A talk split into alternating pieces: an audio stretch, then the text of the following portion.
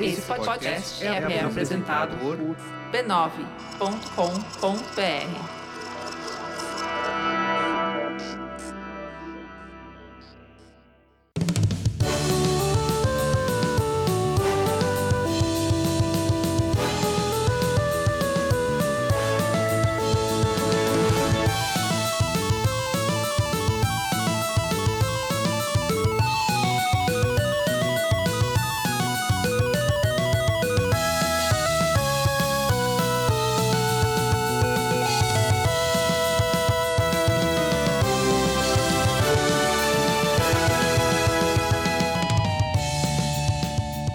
Ao vivo, Poco Pixel Almanac número 6. Eu sou o Adriano Brandão, do meu lado tá o Danilo Silvestre, tudo bom? Tudo bom, beleza? Maravilha. Ah, Você tá do meu lado mesmo? Na verdade, não. Estamos usando a magia da tecnologia. Não é magia, é tecnologia. Nada que a tecnologia e a edição não consigam res- re- recuperar, né? É verdade. Eu confio no editor. É, exato. Mas a gente precisa de confiar muito na tecnologia, porque foi a tecnologia a única coisa que deu certo essa semana. Deu tudo errado. Deu tudo errado e a gente não conseguiu preparar um episódio novo pra, pra essa semana. A gente vai ter que fazer um almanac. Aquelas quatro sílabas que t- todo mundo fica com medo, né? Almanac. Dá um terror quando a pessoa abre lá o, o iTunes, o programa Pocket Cast, o programa de podcast dela, tá escrito lá, almanac. E Ela, ah, meu Deus, almanac. É, eu espero que todo mundo faça, ah, não. Mas aí se divirta mesmo assim. Exato, porque é legal. No fundo, o Almanac é uma chance legal de resgatar um pouco do, de conteúdos que talvez você tenha perdido. Vai saber. É que é, na, na melhor das hipóteses, se perdeu na sua memória. Porque é Isso. muita coisa. A, a gente fala o quê? Uma hora e meia toda semana. Então tem esses pequenos momentinhos que valem a pena recordar que a gente não Exatamente. consegue lembrar de cabeça. Isso, e, aí- e hoje a gente resgatou momentos de uma sessão que não existe mais no, no Poco Pixel, que é o High Five. O High Five é uma sessão que a gente escolhia um tema e cada um de nós elegia cinco itens, sei lá, cinco melhores personagens protagonistas da história dos videogames. E aí a gente listava esses cinco itens e comparava as listas É, uma sessão que não existe mais pra essa temporada, mas que ficou com a gente na temporada passada inteira. né? inteira. Season 3, o Poco Pixel teve High Five todos os episódios. A gente vai resgatar quatro High Fives que falam sobre os melhores jogos de quatro consoles, os- talvez os quatro consoles mais importantes da história dos videogames. Acho que fica faltando aí uns dois, mas quatro dos seis consoles mais importantes que é o Atari, o Nintendinho, o Mega Drive e o Super Nintendo. Muito legal. Então a gente vai contar quais são os nossos cinco jogos favoritos desses quatro consoles principais nesse repeteco do Poco Pixel. E ó, o, o número 4 vai te surpreender. Número 4 do quarto console. Isso. Muito bom. Antes da gente começar o repeteco, antes de eu mandar o editor aqui colocar os repetecos, a gente tem que falar sobre outra coisa. sobre outra coisa? Sobre outra coisa. Sobre o mecenato esclarecido do Poco Pixel. Não é sobre gonorreia. Não é sobre gonorreia. Aliás, nunca é sobre gonorreia, nem no repeteco é sobre gonorreia. nunca é, já, nunca que tá, é. já que tá repetindo, é claro que não ia ser mesmo, né? Exato, exatamente. O Mecenato Esclarecido é a chance que a gente dá para os nossos queridos ouvintes de apoiarem a gente mesmo quando a gente não pro- grava podcast novo. Ajudam a gente a sobreviver os momentos difíceis e usar a tecnologia pra gravar um repeteco. Exatamente. A gente tem a tecnologia que é ao nosso dispor graças aos nossos mecenas. Eles conseguem contribuir, ajudar, ajudar a gente co- só com 10 reais por mês. É muito fácil. É, é menos do que um suco de shopping. Exatamente. É só entrar no apoia.se barra PocoPixel e ajudar a gente. E recebe conteúdo exclusivo. Ouvi dizer que essa semana, apesar de não ter podcast, tem conteúdo exclusivo. É, na- não é uma ou outra adversidade que vai me impedir de fa- ficar falar mal do God of War novo. Ah.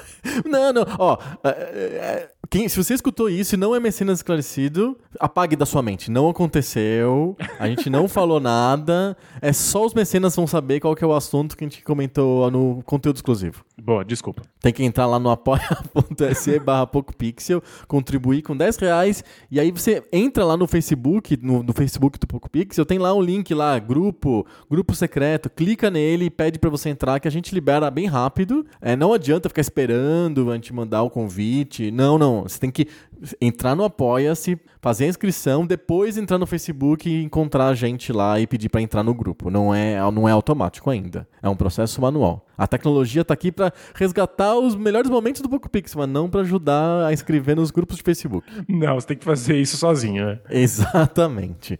Dado o recado? Perfeito.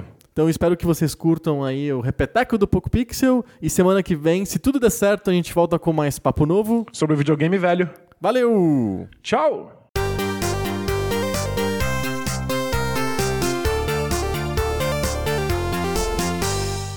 High five. High five. High five é a sessão do Poco Pixel em que a gente continua falando sobre videogame, mas a gente entra no modo lista. A gente busfetiza o Poco Pixel. A gente faz listas de cinco coisas mais marcantes, ou piores, ou melhores, de alguma coisa que a gente decide toda semana. Essa semana a gente vai falar sobre o que mesmo, Danilo? Pra ir continuar no nosso tema principal, a gente vai falar sobre os cinco melhores jogos de Atari. Olha só, pra continuar falando Atari sobre 2600. o Atari 2600, porque afinal de contas, quem que se interessa pelo Atari 5200 e o 7800 lá? Ou pelo Atari Jaguar. É verdade, tem o Jaguar, né? Vamos fazer a lista dos cinco melhores jogos do Jaguar? Dá, dá pra fazer a lista com os cinco jogos de Jaguar. os cinco jogos que foram lançados. Exato, a gente vai falar sobre os melhores jogos pra gente. É uma coisa Exato. pessoal. Seus dois jogos favoritos. Jogos favoritos do Atari 2600. Quem, se- quem começou semana passada fui eu, essa semana quem começa é você. Você inventa isso? né? Não, eu tenho memória alienígena. Você você dá um migué e toda semana eu começo. Qual que eu tô número 5? Jogos favoritos do Atari. Aliás, essa semana a Tectoy lançou o Atari de novo no Brasil, olha só que coisa bonita. é, agora, quem quiser ter um Atari que emula jogos de Atari, pode comprar o Atari da Tectoy. O Atari da Tectoy, o- que é, na verdade é um- uma versão do Flashback 7, que é um. Acho que foi lançado nos Estados Unidos já faz um- algum tempo. Ele tem 100 jogos na memória. Depois a gente fala sobre o- é, a seleção de jogos do Flashback 7 pra gente dar uma criticada. Vamos falar primeiro os nossos jogos favoritos. Fechou. Número 5. O meu quinto jogo é o Mr. Postman. Olha só! Eu joguei muito Mr. Postman na minha vida. Eu também. Mas não tá na minha lista. Não tá? Não, não tá. Eu não, não, eu não consigo. Conceber uma lista sem É. Mr. Postman. Não, não, o jogo não é tão bom assim. Eu consigo conceber lista sem ele. Consegue, Eu consegue. não, eu não consigo desligar o meu, o meu afeto pessoal pelo jogo. Ah, entendi. Porque o Mr. Postman é um jogo de Atari que eu já achava muito esquisito pelo fato de ter mais do que um ambiente. Ele tinha mais do que uma tela. Então você Já jogava. fazes. Ele tinha fases. Uma coisa diferente do Atari mesmo. Então você jogava uma parte em que você tinha que ficar se pendurando numas cordas pra conseguir subir numa escadinha, pra conseguir desviar do- dos inimigos. E Tinha ele uns passarão que soltavam uns cocô é, eu nele. ficava cagando na cabeça dele. que É sempre um perigo pra um urso, É um urso carteiro. um urso carteiro. Pelo, olha, olha ele, olha que louco. A gente acha que ele é carteiro porque chama Mr. Postman. Eu achava que ele é carteiro, eu achava que o objetivo era entregar cartas porque chama Postman. E eu achava que era um urso porque é o que os pixies me mostram. É, porque ele era meio Mas gordinho podia e ser tem umas qualquer orelhas. coisa, podia ser uma koala, podia ser, Podia ser qualquer, o koala, é qualquer verdade. coisa. é. O koala carteiro. É, eu torço pra que seja. Tem uma capa. Um Será que ele é urso. um urso de de gravata borboleta? Porque a gravata borboleta tava na moda dos anos 80? Não, eu acho que é na moda dos animais de videogame. Pode ser.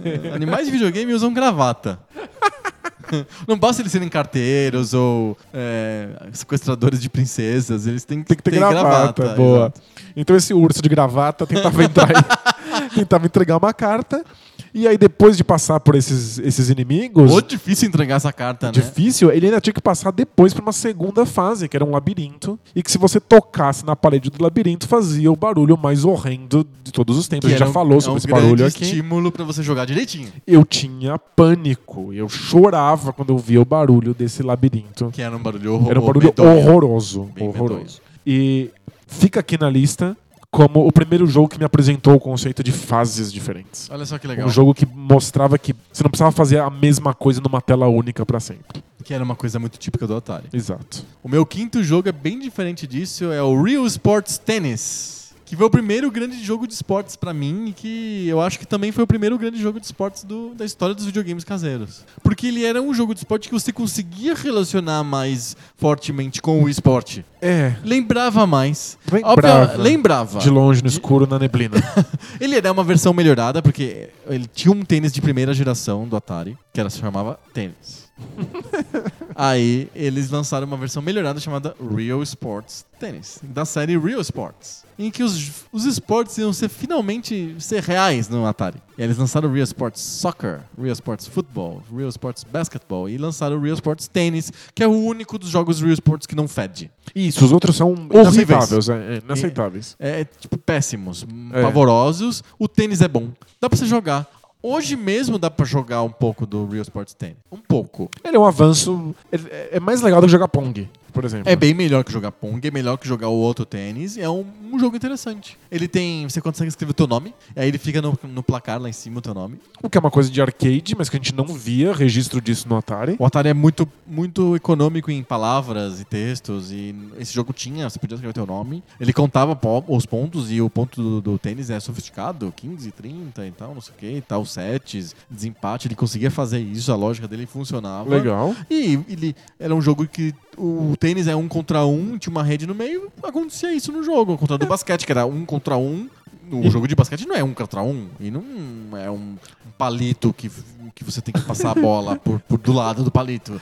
É diferente disso. É, o tênis é mais acessível pra mais- você fazer uma simulação, né? Exato. É, parece. Então, pra mim, o meu primeiro jogo de esportes que eu realmente gostava de jogar, que eu aprendi a jogar e que me, me divertia era o Real Sports Tennis, por isso que ele é o número 5 da minha lista. Boa.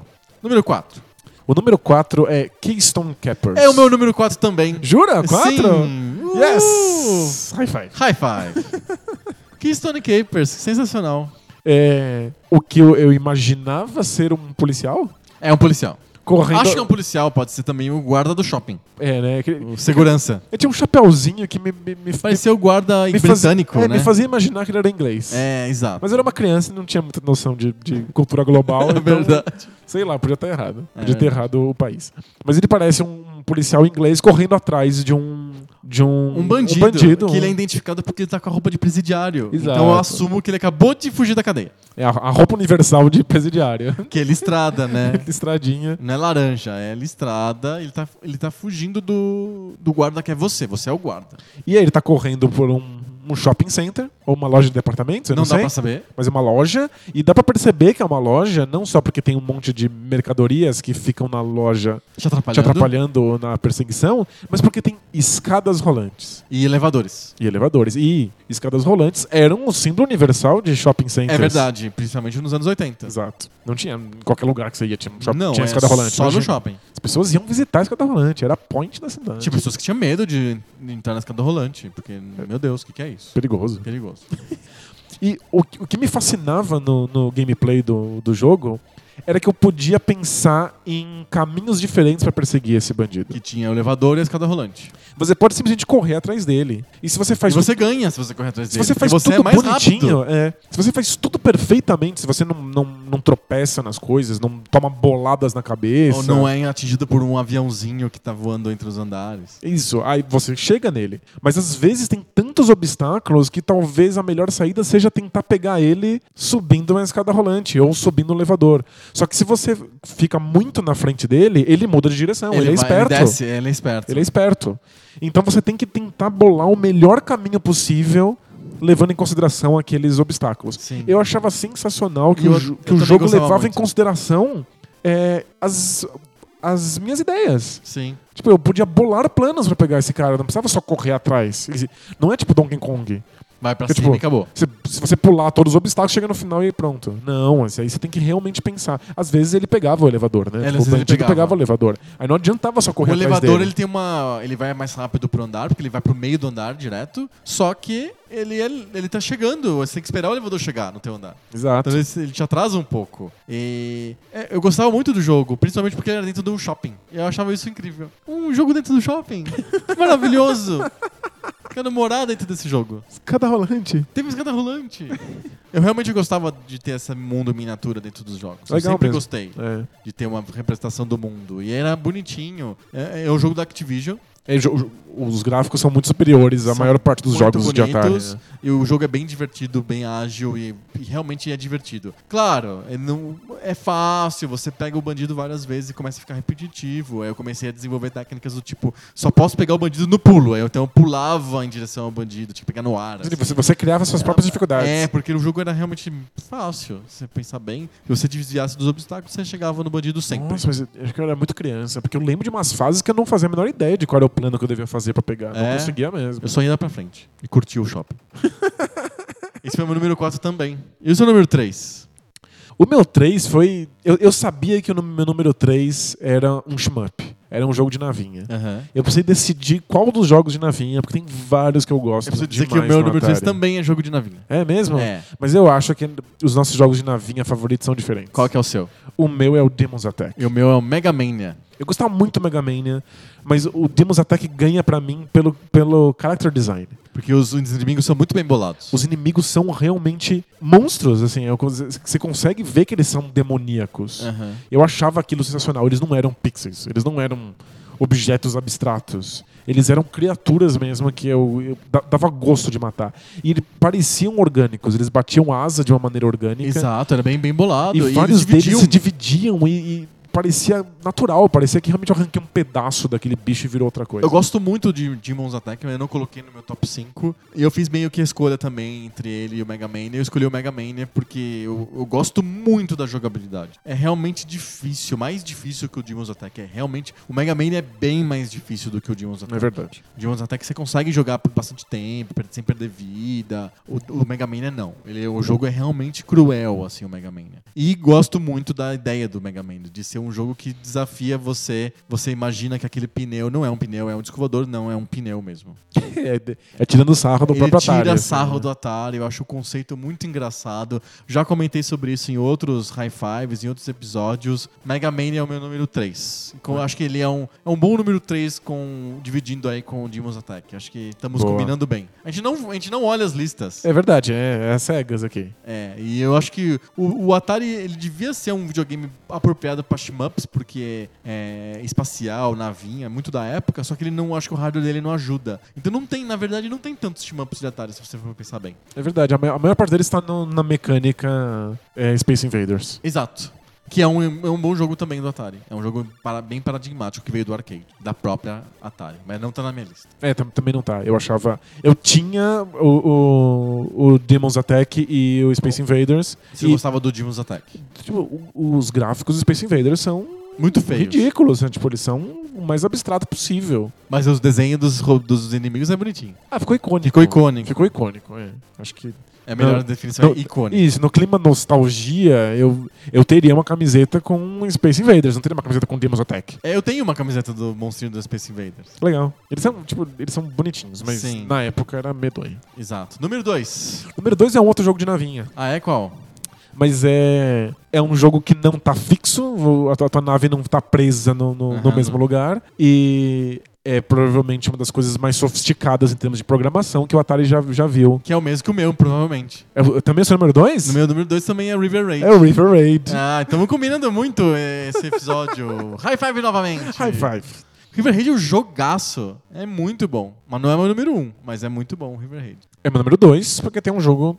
O único jogo que eu acho na- na biblioteca do Atari que é melhor que esse. Mas River Raid é inacreditável, é ainda divertido hoje. Sim. Ainda é um jogo que dá pra jogar. Dá pra jogar com prazer o River Raid de hoje. E por, por bastante tempo. Porque é desafiador, é difícil É de bem você. difícil. É. Ele tem uma física, é legal controlar o seu, o seu O avião. avião, né? ele é tá acelera, desacelera. Ele acelera, ele é meio pesado, então tipo, é legal, você sente que realmente está controlando um- uma máquina. Sim.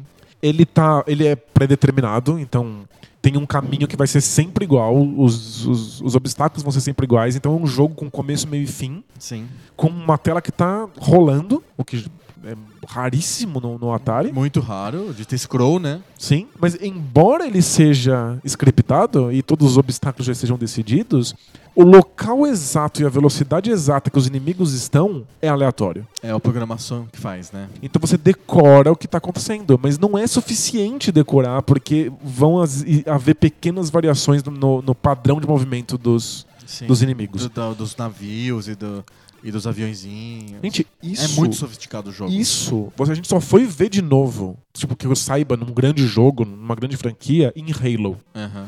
Todos os jogos que a gente viu no- até lá eram jogos scriptados. O, o- o computador Tá vai lá e sempre no mesmo programa. lugar, né? Ali vai ter t- esse inimigo, esse Olha o inimigo Mario. vai fazer é tal só coisa. olhar o Mario. Exato. O Mario tá- os, os inimigos estão onde eles deviam tá. estar. Tipo, jogos de tiro, jogar o Wolfenstein. Esse inimigo vai andar da esquerda pra direita entre essa sala e aquela sala, sempre igual. No Halo você começa a ter inimigos que você pode até decorar, que ele faz um trajeto, e quando você vai jogar de novo, ele faz outro trajeto nada a ver.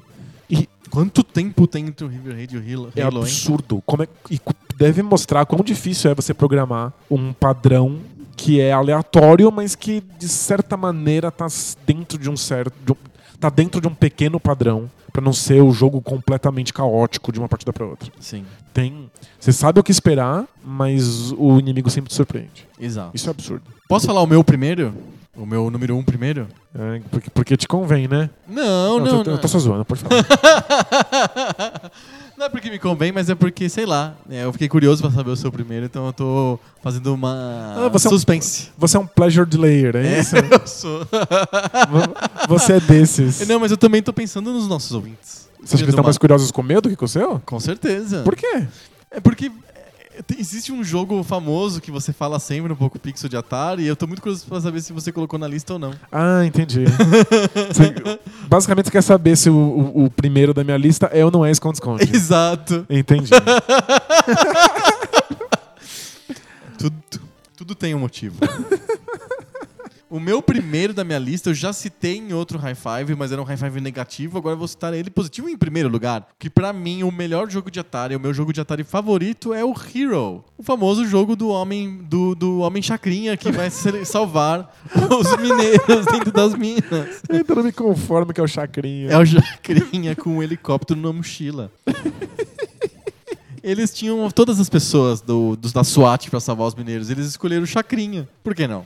E aí ele vai lá e eu acho a jogabilidade tão legal. Então, Você nossa, fantástico. controlar o, o, o, o Hero, o Chacrinha, é, é- é super bom porque ele tem um momento de a- uma inércia que faz ele ser um pedestre ou ele tá voando e você sente o peso dele pra ele virar um carinha de helicóptero voador. Você tem que fazer um esforço pra fa- botar ele pra voar. É verdade. Não é simplesmente botar pra cima e ele voa automaticamente. Você tem que fazer valer aquilo. E você põe a- o dinamite, tem uma, uma, uma, uma estratégia de gastar tua energia, que é um tempo também. Mais um jogo da Activision, eu acho que o Hero, pra mim, é o melhor jogo de Atari de todos os tempos. E E é é, um- pelo menos, pelo menos o meu favorito. E é um puzzle de ação, É um puzzle de ação. o que é um gênero muito difícil de fazer. E um labirinto vertical pra baixo. É, é- é- É, é muito, legal. diferente. Tem um motivo pro Hero não estar na minha lista. Ah, é? Qual que é? Eu nunca joguei ele no Atari. Ah, você jogou ele no MSX. Eu jogava ele no MSX. Que era mais orgânico. É, não- eu não- é verdade, né? Tinha, um- tinha uns matos assim na parede, né? Isso, É o MSX ele, ele tá em repartições públicas.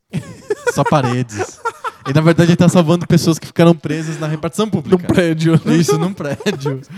No MSX parece que ele tá realmente numa caverna, né? No, no Atari não, ele tá preso em É um paredes. prédio. Por que, por que tem uma cobra nesse prédio? Por que tem um escorpião gigante nesse Eu prédio? adorava aquela cobra que saía do buraco. É bem legal mesmo. Era- é- é- é- ele pegava, eu gostava muito.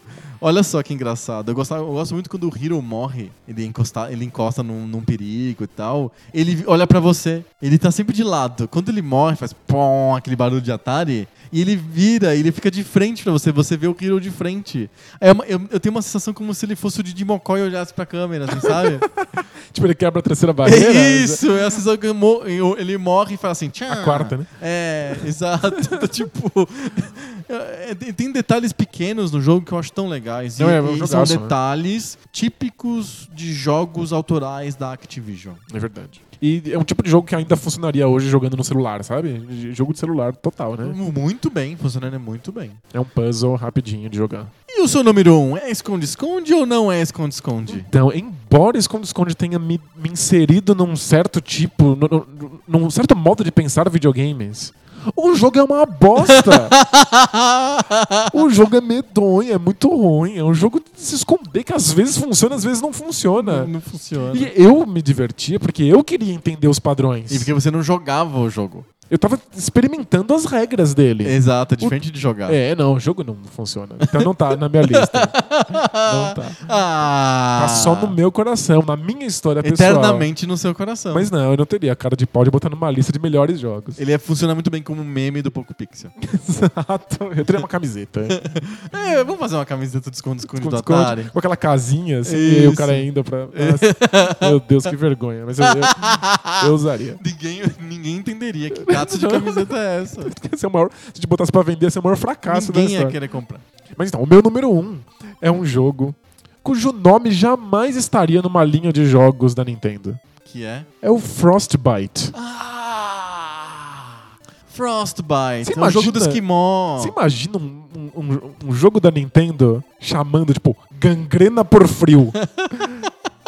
Você imagina? Não, não, não, não tem como, né? Tipo, Muito coisas, bom. coisas que só a gente o, o acha Atari legal, a nos gente acha anos 80. bonitinho, porque a gente não, não, não conhece, né, o termo médico do Frostbite. Exato. Tipo, é gangrena, mano. é uma morte, é a morte por frio, né? É, tipo, é perder pedaço por causa do frio. Sim, exato. É a mordida que o frio dá na, na gente. Mas o Frostbite é meu jogo favorito do Atari. Eu acho o Frostbite extremamente difícil. E você também é um, tem que otimizar. Vamos, vamos, vamos lembrar como que é a jogabilidade? Boa, melhor. Você é um esquimó e você tá construindo o seu iglu. E você pega o gelo no rio. Você Você tem, tem que- placas de gelo que ficam no rio. Você fica pulando de pedaço de iceberg em pedaço de iceberg, coletando gelo pra montar esse, esse iceberg, esse iglu. E quando esse iglu tá finalmente montado, você passa pra próxima fase. E o ambiente vai se alterando, né? Tipo, vai tendo pôr do sol, É o sol vai verdade. nascendo. Então, Que é tipo, um truque que o pessoal do, do, do Atari percebeu logo e começou a fazer em todo o jogo, né? dá pra mexer nessas cores, assim, É. ficar bonitinho no horizonte. Sim. E vão aparecendo ursos e outras criaturas, e você tem sempre lá que ficar coletando. É o, o trabalho árduo da vida de um esquimó, né? Tipo, Verdade, Você, coletar gelo e fazer o iglu. você não para nunca, você tem que ficar trabalhando. Mas é que a dificuldade do jogo é, é, é crescente, ele te bota numa sensação de, de fluxo maravilhosa. Que ele, ele nunca é difícil demais, mas ele nunca te deixa confortável. E jogos de Atari, rapidinho você pega o jeito. Eles Esses são fáceis. muito fáceis. Os que não são, são absurdamente cruéis. Tipo, por que, que Enduro não tá na minha lista? É, não- também não tá na minha. Porque depois de fazer duas voltas de Enduro, você não tem a menor chance de conseguir ah, ah, terminar a terceira. Começou a aparecer um bilhão de carros, você tá rápido demais, você não tem como. Sim. O, o Frostbite dura por horas, sempre numa sensação de que você tá sendo desafiado, mas que você vai conseguir. Perfeito. é Então um é- grande jogo mesmo. É, é- é impressionante como ele consegue lidar com a dificuldade. E eu achava os gráficos Eles são extremamente bonitinhos. sofisticados. Tipo, era muito bonitinho, aquele ambiente vivo. Eu reconhecia que era um, que era um esquimó. Eu reconhecia todos os animais e criaturas que passavam por ali. Pra mim, é, é um- um jogo excelente. Eu gosto muito da jogabilidade porque ela realmente parece um puzzle. Porque você tem que saber a ordem do- dos quadradinhos que você vai pular. Você não pode ficar num lugar que você não vai conseguir vo- eh, voltar depois. Tem que saber a ordem certa. É, É, você- um Frogger mais inteligente. Você tem um alguns segundos pra pensar qual é o caminho que eu vou fazer, porque se eu passar de novo por esse caminho, vai afundar os icebergs. Exato. Então você tem, você tem que fazer isso com, com- rápido, mas você tem um tempo pra conseguir otimizar o melhor caminho possível. É um, é um jogo bem legal mesmo. Eu lembrei dele quando eu tava p- pensando na minha lista, mas eu gost- gostava mais, me divertia mais com os outros. Por isso que eu não coloquei. Tira da minha cabeça, Frostbite é da Atari mesmo, não é da Activision, né? É da Activision. Opa, excelente. Ou Então, seja- eh, ou seja, dos 10 jogos que a gente falou, o- eu tenho quatro jogos meus que são da Activision e você tem três. O Frostbite, o River River Raid Raid e o Keystone Capers. É isso? É, dos, dos. Vamos eliminar a duplicação, que é o Keystone Capers e o River Raid. Então, na verdade, a gente tem oito jogos. De oito jogos, cinco são da Activision. Três não são. Demon's Attack, Real Sports Tennis e o Mr. Postman, que também não é da Activision.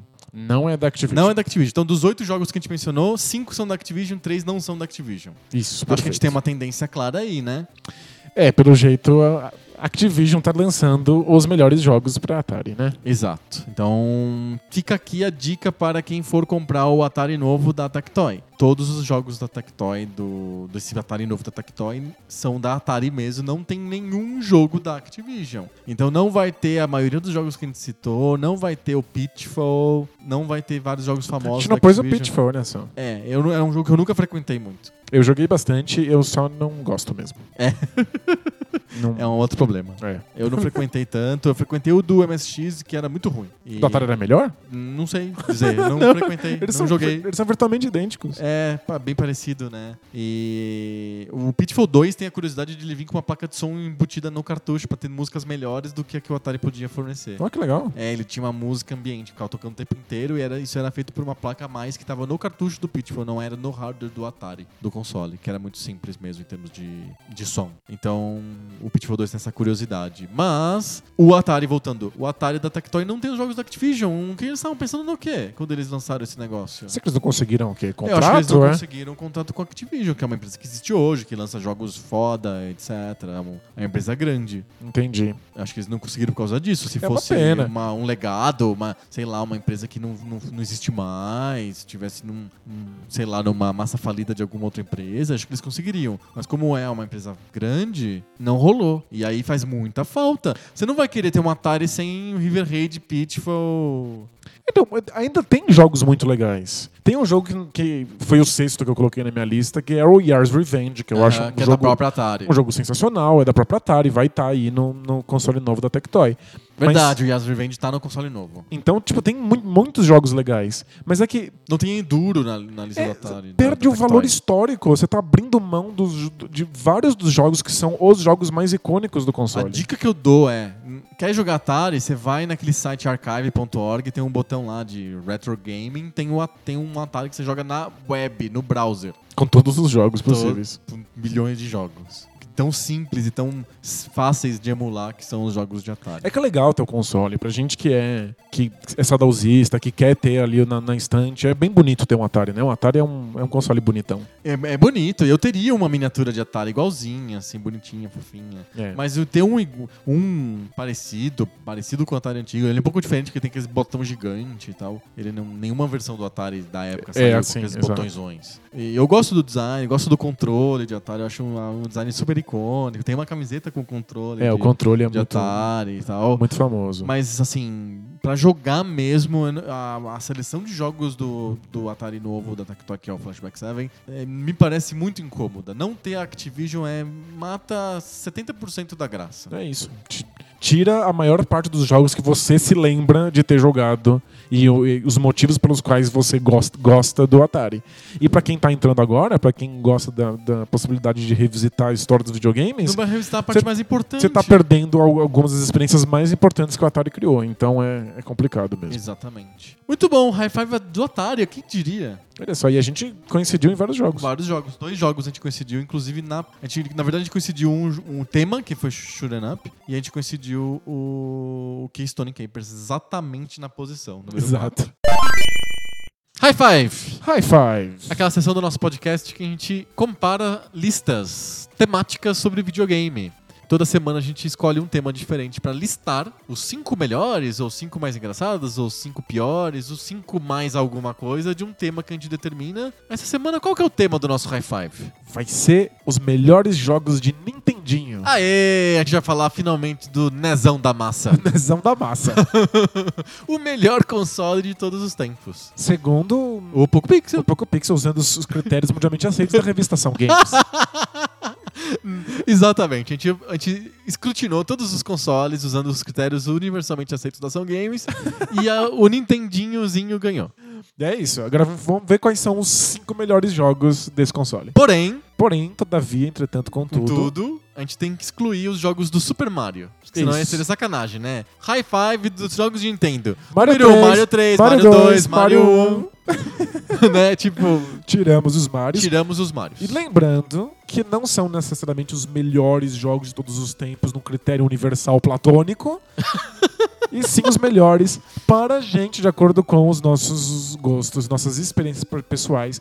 Eu sei que tem grandes jogos de Nintendinho, maravilhosos, cheirosos, fantásticos, que eu nunca joguei. Sim, porque o Nintendinho eu vi de tem longe. muito, muito, muito jogo. Então a regra é: eu não coloquei jogos que eu não joguei. É, sim, obviamente. Eu, eu também segui essa regra. São jogos importantes pra mim, enquanto ser humano, pessoa existente no planeta Terra. É, então não- não é uma, de uma maneira nenhuma é uma lista universal. Mas ó, eu, colo- eu um- a colo- minha lista é engraçada porque, ó, vocês já sabem como que termina a minha lista, né? Claro. Mas é, é, eu coloquei um jogo que eu não terminei.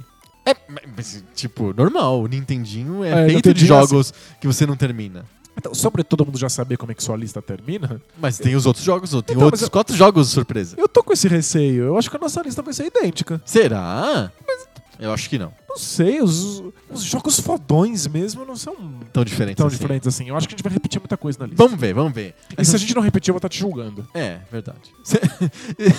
a gente fica aberto sempre ao escrutínio público aqui no High Five, Exato. certo? É, certo. Aliás, a gente sempre estimula as pessoas, mandem high fives pra gente. Mandem, su- é super divertido de ler. É, é muito legal. Vamos lá, quem começa essa semana? Semana passada fui eu que comecei, essa semana é você que começa.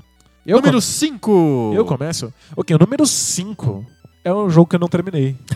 e possivelmente nunca vou terminar. É um jogo impossível de eu terminar. não consigo terminar essa desgraça. Mas é. é- Se você usasse save no teu emulador, você terminava. mas não, não, não é assim que funciona. a gente não, Não é falou certo. disso no tema, mas é, é, um- é uma coisa. é errado, é errado. E talvez eu nunca termine, mas eu sou obcecado por isso. Eu sou obcecado por tentar. Eu amo o, o modo como esse mundo de jogo e esses personagens não fazem absolutamente nenhum, Nenhum sentido. sentido, Você já sim. sabe que eu tô falando de Ninja claro, Gaiden. né? Ninja Gaiden. É Ninja Gaiden. O, o primeiro Se eu tiver que escolher um, eu acho que eu escolho o 3. é um jogo melhor. Eu acho que o 3 é o meu Ninja Gaiden favorito. E não tá na lista de ninguém, é muito engraçado. Todo mundo escolhe o Ninja Gaiden 1 ou 2, mas eu, eu acho que o 3 é o melhorzinho. Mas. f- Fale qualquer Ninja Gaiden aqui pro meu número 5. Eu nunca vou terminar nenhum deles. Eles são muito Eles são muito difíceis, o É 3. muito absurdo. O 2 é o mais fácil dos três. É o 2 é o mais fácil. E é o, meu, é o meu favorito por razões sentimentais. Mas é ele, é. ele é ele é mais fácil, etc. O pessoal termina. Mas o 1 é insanamente difícil.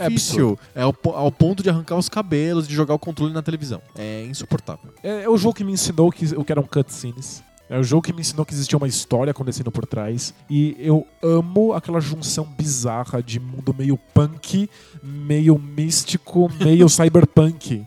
Não faz nenhum sentido, mas é, é tão bonito de ver. É muito legal. Eu adoro esse universo. Eu adoraria que esse universo fosse mais explorado. Sim, Mas ele não é. não é. Largaram, ficou pra trás. Mas os Ninja Gaidens modernos até que são ok. Isso é ok, isso é Espe- ok. Especialmente o primeiro Ninja Gaiden moderno, que é o do, do primeiro Xbox. Aham, É um jogo ex- excepcional. sim. E é tão É. difícil quanto. É. É. outro jogo que eu também tentei muito e não acabei. Não acaba, né? Esse é Então- o número 5, tá Ninja Gaiden. Ninja Gaiden. Espero que esteja na sua lista. Não está na minha lista. Só tem... Nossa, que absurdo. High Five é o lugar do absurdo, é o lugar onde a gente é julgado. Tô acostumado, não tem problema. Você não gosta de Ninja Pode Gaiden. desaprovar. Fica, guarde sua desaprovação porque ela não me atinge. Não faz nenhum sentido. Não tem Ninja Gaiden na minha lista, ma- mas tem jogos parecidos com Ninja Gaiden, vocês já vão comentar. Qual é o seu número 5? Meu número 5 é um dos jogos que eu mais joguei na minha vida, é um jogo querido do coração, é um jogo fantástico da própria Nintendo pro Nintendinho, e eu já citei ele milhões de vezes aqui no High Five. Claro, estou falando de Mike Tyson's Punch-Out. É verdade. É um jogo absolutamente maravilhoso. É um puzzle de, de- de ritmo. de- é um jogo de dança, só que travestido de luta de boxe. Luta de boxe com personagens hilários criados pela Nintendo. São todos estereótipos nacionais super preconceituosos, mas são muito engraçados. E, e- e você. E tem o, o conceito básico do Punch Out me fascina. É o jogo do Mike Tyson, assinado pelo Mike Tyson, só que o Mike Tyson é o vilão, é o último vilão que você tem que derrotar no jogo. Você é o cara fraquinho que tem que derrotar adversários muito maiores, muito mais poderosos que você. Isso dá uma sensação que você tá derrubando barreiras intransponíveis muito legal. Realmente o Mike Tyson's Punch-Out é um jogo que te dá a sensação de que você está cumprindo desafios muito difíceis e é realmente um jogo bem difícil e o- os últimos lutadores antes do Mike Tyson inclusive são muito difíceis e o Mike Tyson é impossível. É o melhor jogo de dança do Nintendinho. É muito bom, é o melhor jogo de dança da geração inteira. Mike Tyson's Punch-Out é o meu número 5. Sabe o que que não tá na minha lista? Tem uma coisa engraçada. Todos os 5 da minha lista são os jogos que eu jogo hoje. Eu jogaria agora. Aqui também, o- os meus também. São jogos que envelheceram muitíssimo bem, que são Aham. fantásticos. Se eu fizesse um top 5 jogos de Playstation, Você não jogaria nenhum deles. Eu não jogaria nenhum deles, talvez um. Não. não, nenhum deles. é tipo, eu vou tomar muita sapatada, né? Mas os do Nintendinho envelheceram maravilhosamente bem. Só que o, o Punch-Out, eu nunca jogaria ele no Nintendinho, porque a versão do Super Nintendo é muito melhor. É, a versão do Super Nintendo é muito melhor, mas é um jogo diferente. É, um- são jogos à parte. O Punch Out do Nintendinho e o tá no, ele é totalmente isolado na linha Punch Out da, da Nintendo. Ele é um à parte. O, o Super Punch Out do Super Nintendo ele é colado na timeline dos jogos Punch Out do arcade, que tem os mesmos personagens, a mesma jogabilidade, a mesma visão transparente do lutador. sim. O do Nintendinho ele é totalmente à parte. É outro jogo. Por isso que eu acho que eles são igualmente válidos. Sim, eu jogo mais o Super Punch-Out. Então, é um jogo mais importante pra mim, o Super Punch-Out. Mas o- no Nintendinho, o Mike Tyson's Punch-Out pra mim é irresistível. Boa. Por isso que eu não é o meu número 5. Perfeito. E o teu 4, O meu 4 com certeza vai aparecer na sua lista. que é? Mas isso é com certeza mesmo, porque é um certo jogo sobre sapos gigantes que se enchem de porrada e sobem jet skis. Ele tá na minha lista. É claro. É claro! Battletoads é um jogo fantástico. é um jogo foda demais. É muito fácil bater o olho nele, confundir com um brawler, com um jogo que é. anda da esquerda E pra direita não é. batendo nos inimigos. Ele não é. Ele tem E o milhões pior erro de todos esses sites que falam sobre lista de jogos, etc. é listar ele como um Eles brawler. sempre acham que ah, ele veio da Turtle Mania, não sei o quê. Pode até ser que o personagem tenha sido um rip-off do Tartaruga Ninja. Exato, Mas o não. jogo não. tem nada a ver com Brawler. tem muito não- mais elementos de plataforma do que de brawler. Sim. Você controla um monte de veículos, tem um monte de As jogabilidades fases são distintas. todas diferentes uma das outras. É impressionante. Por que que esse jogo não está no topo da minha lista? Porque ele é difícil pra de- demais. Porque tem tanta fase legal e inovadora. Eu só nunca vi essas fases, porque não dá pra passar na terceira, porque o jogo é difícil demais. E eu adoro jogos difíceis, mas o, o Battletoads é um, é um difícil safado. É que é, é- é o problema de engenharia do jogo. É o seguinte: o jogo é difícil, mas é que a fase 3 é muito difícil. Então, as outras fases são difícil normal. É que a fase 3 do jet ski é muito E difícil. ele me obriga a jogar tudo de novo, desde o começo. E, e botar isso na terceira fase podia ser a penúltima fase do jet ski. Não, porque aí tu- deve ser a primeira. Não, mas ninguém jogaria nada do jogo. É que se fosse a penúltima, você ia jogar todo o jogo. Chegar na penúltima fase, você ia morrer necessariamente Mas no você jet ia, ski. você ia conhecer as fases. As pessoas não conhecem as fases que vem depois do jet ski do Battletoads. Eu já São dis- fases fantásticas. Tem puzzle, tem o jogo, tem uma fase da cobra que é um puzzle É espacial. maravilhoso. É que esse jet ski deveria ser a primeira coisa, porque aí pelo menos você te- treina bastante até conseguir. não dá pra treinar se na terceira fase. Porque você tem que jogar as duas primeiras, que são bem fáceis. Você vira o g- maior especialista do planeta nas duas primeiras fases. Exato. É, não, não, errado, mas o jogo é tão. O jogo é tão, tão bom que. não- eu não vou nem dizer a colocação que ele tá na minha lista, né? Ridículo. O jogo é maravilhoso e, e é sem dúvida o melhor jogo da geração. É o melhor jogo de todas as gerações de videogame. É o melhor jogo de todos os tempos. Falei. Não, Pronto. porque lembra que ele perdeu pro Shenmue. não perdeu? No nosso, no nosso duelo individual, usando os critérios mundialmente aceitos da revistação Games? Perdeu. Então, Shenmue é melhor que Battletoads. Mas é Ok, concedo. um glorioso segundo lugar. Exato. que na minha lista é o quarto lugar nos jogos de Nintendinho. Meu mas Deus tudo do bem. céu. Eu não sou uma pessoa violenta, senão eu dar- darei uma microfonada na tua cabeça. Não, não, não tem Ninja Gaiden na tua lista. Tá certo. Esse é o seu número 4. Isso, esse é o número Ô, 4. Fernando, todos é o seu número 4. Bate a merda. Nossa, você, você vai ter que concordar, os outros jogos são melhores. Não vou concordar. Já discordei.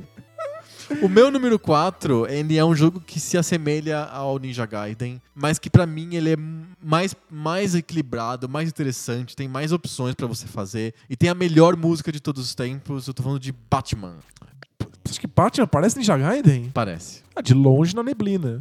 Não, não. Ele parece, só que ele tem um ritmo mais cadenciado. Então Ninja Gaiden é a coisa mais frenética que você pode Sim. existir. É um- Esse Batman tem que ter tomado muito, muito energético. É um Batman com energético, é.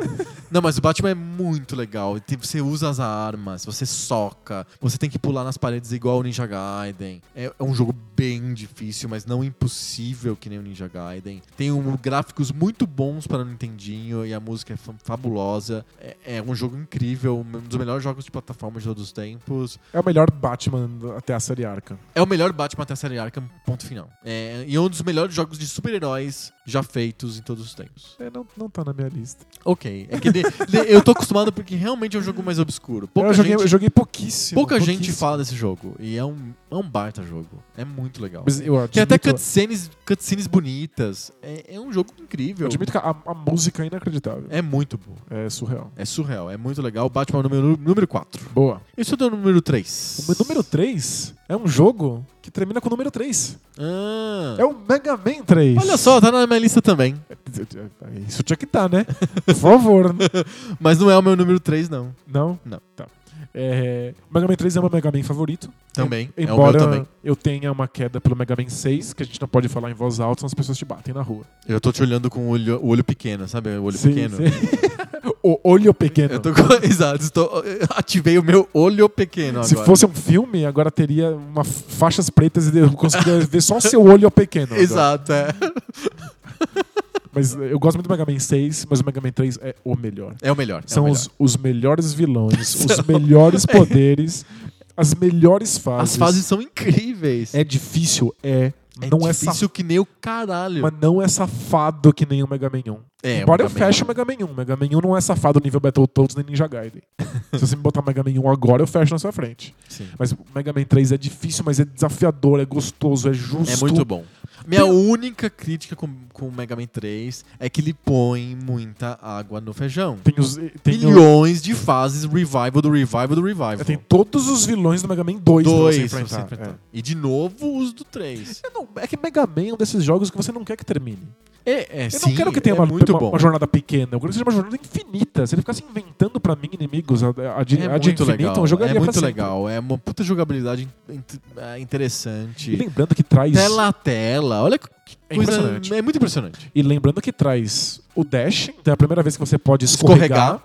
Então, é e a primeira vez que eu fiz o Rush. a primeira vez que vem o Rush, que, é o cachorro, cachorro. Que, que traz um monte de elementos novos pro Mega Man. Vários puzzles novos, porque o Mega Man tem vários puzzles. É, é engraçado pensar nisso, mas o jogo tem vários puzzles. né? E o Mega Man 1 e Mega Man 2, a gente já tava acostumado, a gente achava que era aquilo. Mega Man é isso aí. Quando vem um cachorro, um robô com um milhão de possibilidades, você tem que ficar pensando qual que eu vou usar agora pra conseguir tal benefício. Sim. O jogo se transforma, abre, t- abre tantas E possibilidades. você tem que coletar a energia do robô, das várias versões do robô, do cachorro um robô. Exato. Como é que a Capcom conseguiu trazer ideias tão boas? É muito legal. no número 3 de uma franquia. Sim. Isso é, é realmente impressionante. É o melhor jogo um da dos melhores série jogos Mega da Man. Capcom, é. é. um dos melhores jogos da Capcom, um dos melhores jogos do Nintendinho. E tá na minha lista também. É a Mas melhor não, música de qualquer Mega Man. É a melhor música dos Mega Man, é incrível. E é- que- é um jogo tão legal que não tá na minha lista no, no meu número 3, é o meu número 2. Boa! Boa! Respeito. Respect. Pro meu número 3 é outro jogo da Capcom, é outro jogo de plataforma, é um outro jogo que tem música fabulosa. Eu tô falando de DuckTales. DuckTales, uhul! DuckTales Uhul, Os Caçadores de Aventura. É, ele é uma- um jogo feito na engine do Mega Man, inclusive. Ex- Exato, é por isso que não tá na minha lista. Porque se eu tiver que escolher um dos dois, eu jogo o Mega Man 3. Eu também jogo Mega Man 3, mas o DuckTales ele traz uma jogabilidade ligeiramente diferente pro mesmo engine, pra mesma, mesmo arcabouço de jogo. São fases abertas, né? Isso. Não é frase linear que nem Mega Man. Você pode ir pra qualquer lado, Pra qualquer lado. qualquer direção. e- Ele e não é voltar. tiro, não é, te- é, é mais ou menos tela a tela, ele fica um híbrido entre tela a tela e scroll. Na, nas primeiras primeiros momentos das fases, na Amazônia, no Himalaia, você é scroll. Você, t- É você verdade. joga que nem o, Mega- você joga que nem o Mario, não é que nem Mega Man, que tem a tela a tela, tipo Prince of Persia. É, não, o, o DuckTales tem scroll em várias partes do jogo. É, mas tem a história do de você escolher a fase, tem bastante backtrack, que é bem engraçado. Você tem que conseguir coisas e voltar para posições anti- anteriores na fase para destravar É, lugares. É, tem personagens que te ajudam, tem os sobrinhos, tem o Capitão Boing, tem o robozão Android que vai pra lua. É, os personagens aparecem. E e é legal que você tá numa fase e a fase é meio mundo aberto, assim. Aí você fica lá explorando. Exato. Aí de repente tem um helicóptero e aí você tem que Aham. pegar o helicóptero. Né? Isso. Tem esses, esses o elementos jogo é a mais. né? muito legal, a música é fantástica, tem os personagens da série de televisão, tem os personagens dos quadrinhos. é, ele, ele não é um jogo tão difícil, é um jogo acessível, mas você, você coloca no difficult, ele fica legal, tem um desafio pra você, é legal. É um baita jogo, É pouca mesmo, gente é. se lembra, DuckTales é meu número 3. E a versão remasterizada é muito cocô. É horrível. Principalmente porque ele tem aqueles cutscenes infinitas, infernais, muito chatas. Que não estão no Nintendinho. Não tem no Nintendinho, joguem o do Nintendinho, é bem melhor. Muito melhor. É meu número 7. Eu tô no número 7? o número 7. Do Hi-Fi? Do High Five, exato. Eu não consigo, eu não me atenho. Qual que é ao- o teu número 6? É o Metroid. Ah, tá. Ou seja, já sabem que o Metroid não vai estar no, Não tá na tua não- lista. Não tá na minha lista. Tudo bem. Qual que é o teu número 2? O meu número 2 é o jogo de exploração por excelência. O jogo que dá borboletinhas no estômago porque você nunca sabe o que vai encontrar. Cada tela é The Legend of Zelda. Eu tô muito curioso pelo teu número 1. Um. É mesmo? Você não sabe o que é o meu número 1? Um? Não. O The Legend of Zelda eu pensei que talvez, seria o Legend of Zelda. Eu acho que é o jogo mais influente da história dos videogames. O The Legend of Zelda. Mais que Super Mario? É que eu acho que...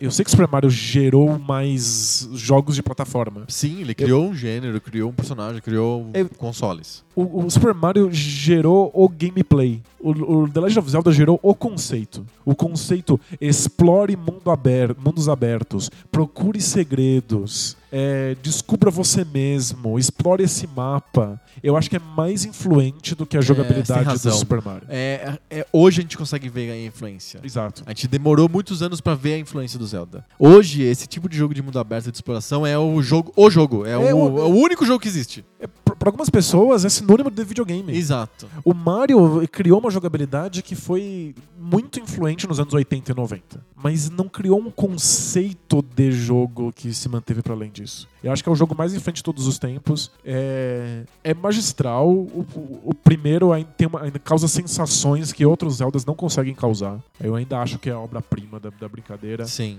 É, quando esse, esse conceito for atualizado no Ocarina of Time, vai ah, começar uma nova Uhum. uma nova cadeia de influências que vão gerar GTA. em Mas mundo o Zelda aberto do depois. Nintendinho, ele é, é um jogo que- evergreen, assim. Você sempre joga ele com vontade renovada. E, e ele é tão simples. Eu acho que é o, a- o fascínio que o Zelda do Nintendinho gera é essa simplicidade. Porque ele é um jogo sobre o jogo, ele não tem tanta história, ele não te, não te coloca num mundo tão, tão perfeito, tão complexo. Você meio que você se sente explorando como se fossem os jogos anti, mais antigos do que o Zelda. Sim, sim. Aqueles jogos de computador 8-bit, Explorando aqueles jogos tem uma de nostalgia, texto. é. é. exato. É muito interessante o Legend of Zelda do Nintendo. A história tá aí simplesmente pra dizer, te dar um objetivo final, dizer o que você precisa é fazer. Exato. Porque senão é muito solto, já que você já tá jogando um mundo aberto, que você pode ir em Uhum. qualquer direção. Sim. Agora, o- numa geração em que todo jogo era tela a tela, ou scroll, Aham. que são jogos lineares, que você sempre tá no lugar que você deveria estar, eu não tenho como descrever o medo infantil de estar jogando Zelda e não saber se você tá enfiando tua cara no lugar errado. Será que eu deveria estar né, aqui? Ou Será que os inimigos aqui são muito fortes? Aí você morre e fala assim, será que eu sou ruim? Ou será que eu não devia estar aqui de jeito nenhum? Isso é surreal. É uma sensação de, de exploração que não tem igual. Sim. É meu número 2. Número 2, fantástico. Meu número 2 eu já falei, é o Mega Man 3. E o número 1? Um, E o número 1, um, meu número 1, um, todo mundo já sabe, é o Battletoads. o Zelda não tá na tua lista. O Zelda não tá na minha lista. Como isso aconteceu? Eu, n- eu não sou um grande fã de, de, de Zelda. É, Eu sou um fã tardio de Zelda. Eu admiro demais o Zelda agora. Mas quando eu era jogador, eu não jogava, não tinha contato. E no Nintendinho, muito menos. Eu até tive contato um pouco com o Zelda depois, Super Nintendo e tal. Mas no Nintendinho, eu não, realmente não tive. Eu, tinha um vizinho que tinha, eu vi uma vez ele jogando e só. Então, eu re- eu realmente é, sou um, um fã tardio de Zelda. Mas eu, te- eu- eu também, mas eu acho que não tem problema. É, são dois jogos que são muito, muito importantes na história da Nintendo e que a gente não conhecia muita gente que jogava. Eu não sei se eles foram grandes sucessos comerciais, Eu acho- pelo menos não no Brasil, É, que é o The Legend of Zelda e o Metroid. Metroid foi, fez muito sucesso no Super Nintendo e as pessoas se perguntavam: existia essa franquia antes? Eles inventaram agora? E, o- Sim. e o Metroid do Nintendinho é maravilhoso. é maravilhoso. Só que quem tinha? Você conhecia alguém que tinha? Eu Não. joguei só em emulação. Eu só joguei o Metroid em emulação, eu não conheci ninguém que tinha. Surreal. Eu me lembro que aparecia o Metroid naquele, vi- naquele desenho animado que tinha personagens da Nintendo. Existia um desenho animado com personagens variados da Nintendo? Eu acho que sim, tinha aparecido, apareceu o Kid Icarus, o Metroid. Que, que desenho é esse? Ah, eu vou até procurar. Deixa eu vou, pro- vou procurar em tempo real aqui no, no meio do podcast, ó. Kid Icarus desenho animado. Que, que caramba de desenho animado é esse que apareceu o Metroid? Quem sabe faz ao vivo. Capitão N. É o Capitão N. Era um, era um, era um desenho animado com personagens da Nintendo. E passou isso no Brasil? Passou na- na, passou na Globo. Gente, Capitão N, série de desenhos animados Capitão N, ó. Quem que aparece no Capitão N? O Capitão N, a- o Duke, a, S- a Samus, do, do Metroid, o- a Princesa Zelda, a Princesa Lana, que eu não sei de que jogo que é, o Peach, não sei quem é, o A Mega Peach- Man... A Peach é a, A princesa, Peach. é a princesa do Não, não, não, Mario, não, né? não, não, não, é Peach, P-I-T, Pit. Ah, não faço a menor ideia. Também não sei. Mega Man e o Simon, o Simon Belmonte, cara. O Simon do... Do Castlevania. É um videogame, é um videogame, é um desenho animado chamado Captain N. No Brasil foi traduzido como Capitão N. O Mega Man, aquele famoso personagem da Nintendo. É, então, aí É. ele mistura Capcom também, né? É, e né? Konami, tem Simon Belmonte. Faz sentido. É isso, são, são- teve três temporadas, 34 episódios, foi exibido entre 89 e 91 nos Estados Unidos e no Canadá, e no Brasil depo- um pouco depois. Caramba, não me lembro em absoluto. Eu, eu não lembrava qual era o nome do desenho, mas eu lembrava que tinha a- o Metroid, a Samus, num, vi- num desenho animado que tinha o Kid Icarus. Olha só, e Kid Icarus também é um baita É jogo um baita jogo. que eu nunca vi na minha frente. Sim. São coisas que a própria Nintendo resgatou, porque a Nintendo tem um trabalho museológico. A Nintendo tra- faz esses jogos em que ela faz referência às coisas antigas dela. Sim. Então, Tipo o Smash Brothers. Smash Bros. E aí, volta e meia. Aí agora agora tem o novo Kid Icarus, que saiu pra 3DS. Aham. Então, tipo, ela, ela resgata essas coisas Sim. 20 anos depois. Que, que legal lembrar desse, vi- desse desenho animado do Capitão N. Nossa, eu tenho certeza que foi você que inventou e foi aí na Wikipedia. Ah, eu criei o artigo na É, Criou o artigo na Wikipédia. Wikipédia. É a mentira mais elaborada que você já fez. Eu e o pessoal do Não Salvo, né? Tipo. dá, dá bom trabalho. né? É, exato. Parabéns. Mentiras super elaboradas. Não, não. É o Capitão N. Coloco no link do post a Wikipedia e de- provavelmente no YouTube deve ter. Nossa, boa. vou- Depois vou procurar assistir. Isso deve ser horrível, né? Deve ser muito ruim. Pensa em juntar o Mega Man com o Simon Belmonte.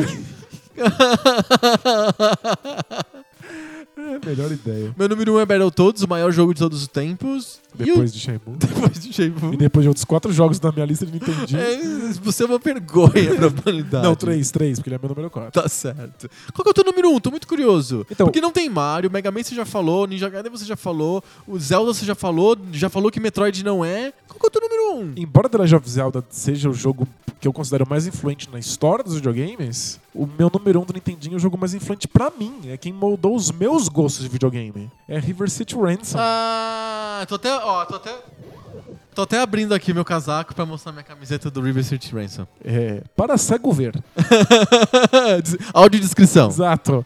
É um personagem do River City Ransom dando uma porrada no outro. Ele fica com, uma- com olhos esbugalhados, como os personagens ficam quando apanham. E ele solta o indistinguível som de barf. Barf, o que significa barf? É uma, é uma coisa que você fala quando você dá um soco na cara. Nunca tomou? você faz tipo barf, assim, sabe? Eu acho que isso que fez essa- esse desenho ser tão icônico e faz- fazerem camisetas com ele. É Mara- o barf. Maravilhoso. River City Ransom é um jogo muito legal mesmo. É, mistura brawler, você anda de um lado pro outro batendo nas pessoas, mas é mundo aberto, você vai pra qualquer lugar, em qualquer ordem, em qualquer direção. Você ganha dinheiro, ganha experiência, compra golpes novos, compra movimentos novos, compra itens. É uma cidade que existe, é uma cidade japonesa, com arquitetura japonesa. Você entra nas lojas, tem comida japonesa. É você experimentar uma outra é um mundo cultura. aberto no Nintendinho. É, é como se você estivesse aí no GTA andando em Tóquio. Isso- isso- Sabe? É, tipo, Fantástico. Você, você realmente. No Nintendinho, era surreal pra mim você ter essa experiência de conhecer uma nova cidade.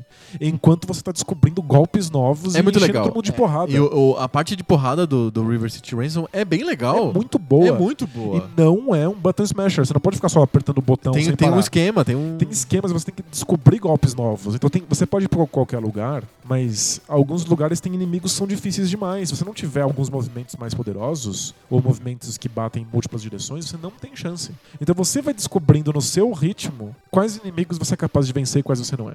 É, são as minhas mem- memórias de mais fascínio né, na, na infância. Eu olhava Re- River City Ransom e eu não acreditava que o jogo fosse possível. E é o meu número um, Fantástico. disparado. Muito bem lembrado, do River City Ransom, uma versão americana de um jogo japonês lá do Kunio Kun, que é o personagem principal da Tecnos. Mas é um, é um jogo que eles mudaram zero. Não, mudaram muito pouco. C- Você ainda come onigiri no, no- nas lojinhas, sabe? A gente ficava pensando, o que será que é um onigiri? É, é, é muito bom, aliás. Queria um agora, na minha frente. Traz aí um nigirizushi pra mim, que eu tô Ó. comendo. Eu tô, tô com fome também. Nossa. não, é, é muito bom, Nigiri. É, não, River City Sirens é um baita jogo, puta lembrança legal. E as listas ficaram diferentes. Você tinha medo que as listas ficassem muito parecidas? Ah, eu- porque eu, eu tinha esperança que você tivesse algum bom senso. eu também! O Battletoads em quarto! Você tá, você tá doente. A gente repetiu dois dos cinco. Mega Man 3 e Battletoads. Sim, eu, eu, eu tô feliz. É, São listas diferentes, eu acho que ficou mais divertido pra quem tá ouvindo a gente. Boa. High Five! High five. High Five é a nossa sessão do podcast que não tem autor, é uma lista só. não é nada autoral. Eu tô pensando aqui, Hum, eu não consigo reconhecer nenhum autor dos jogos que eu vou listar. eu acho que eu também não. Eu consigo reconhecer alguns estúdios. Pode ser, faz sentido. Alguns faz- faz estúdios sentido. também têm uma assinatura perceptível. Deixa eu ver se o meu tem estúdios. O meu É, tem. o meu tem também, mas não muitos. A gente, tá, fa- a gente tá adiantando o tema. High Five é quando- aquela sessão do podcast que a gente lista coisas de videogame, cinco coisas cada um, e a gente compara as nossas listas. Toda semana é um tema diferente, e essa semana qual que é o tema? O tema vai da semana vai ser os melhores jogos de Mega Drive. Yes! Mega Sega Drive pra- Genesis. Pra gente, no Brasil é Mega Drive. No Japão. No, No Japão e no- também. na Europa. Em todos os lugares, menos nos Estados Unidos, que se chama Sega Genesis. É Meio prega Genesis, né? O nome. Acho que sim. É que Mega Drive não sei se é muito melhor. O que significa Mega Drive? É um drive muito grande. drive? Como assim drive? Drive do quê? não faz sentido nenhum esse nome. Genesis também não. Mas é muito legal. É, Genesis é um nome bíblico, mas enfim. É, a gente vai listar os cinco melhores jogos do Genesis do Mega Drive. E é um, é um console muito legal. A gente não, não teve um debate Mega Drive contra o Super Nintendo? Teve. E acho que, embora eu tenha gostado mais do Super Nintendo na época, hoje em dia o Genesis é meu console favorito É, dessa geração. Sim, eu, eu ainda acho que eu revisito mais os jogos do Super Nintendo do que os jogos do Genesis. Acho que eu tô mais no time Super Nintendo. Entendi. Eu estava na época, mas agora, Agora, você é o time eu Genesis. sou o time, time, time Mega Drive, né? Time Mega Drive? Time Mega Drive. time Mega Drive. Super time Mega Drive Tactoy. Aliás, a gente devia patrocinar o High Five de hoje, né? Alô, Tactoy! Manda um dinheiro pra nós. Mandem dinheiros. Afinal, estamos falando do Mega Drive, dos melhores jogos de Mega Drive. Na semana passada eu comecei a lista, então nessa semana é você que começa. Esse Mega Drive novo aí da, da, da Tectoy Hum. tem os jogos embutidos, né? Tem uma memória lá, X lá. Valeria depois ver se tem esses jogos que a gente tá listando aqui. Va- Veremos nos links do post. Boa. Qual que é o teu número 5 melhor jogo de Mega Drive de todos os tempos? O meu quinto jogo é um spin-off Hum. do Shinobi. Ah, olha só, Shinobi. Eu gosto muito de Shinobi, acho Shinobi muito legal, mas nenhum Shinobi, nem o do Sega CD, que é bom pra caramba, se compara com Shadow Dancer. Shadow Dancer, famoso. É um Shinobi bizarro em que ele usa uma armadura ao invés de uma roupinha de ninja Sim.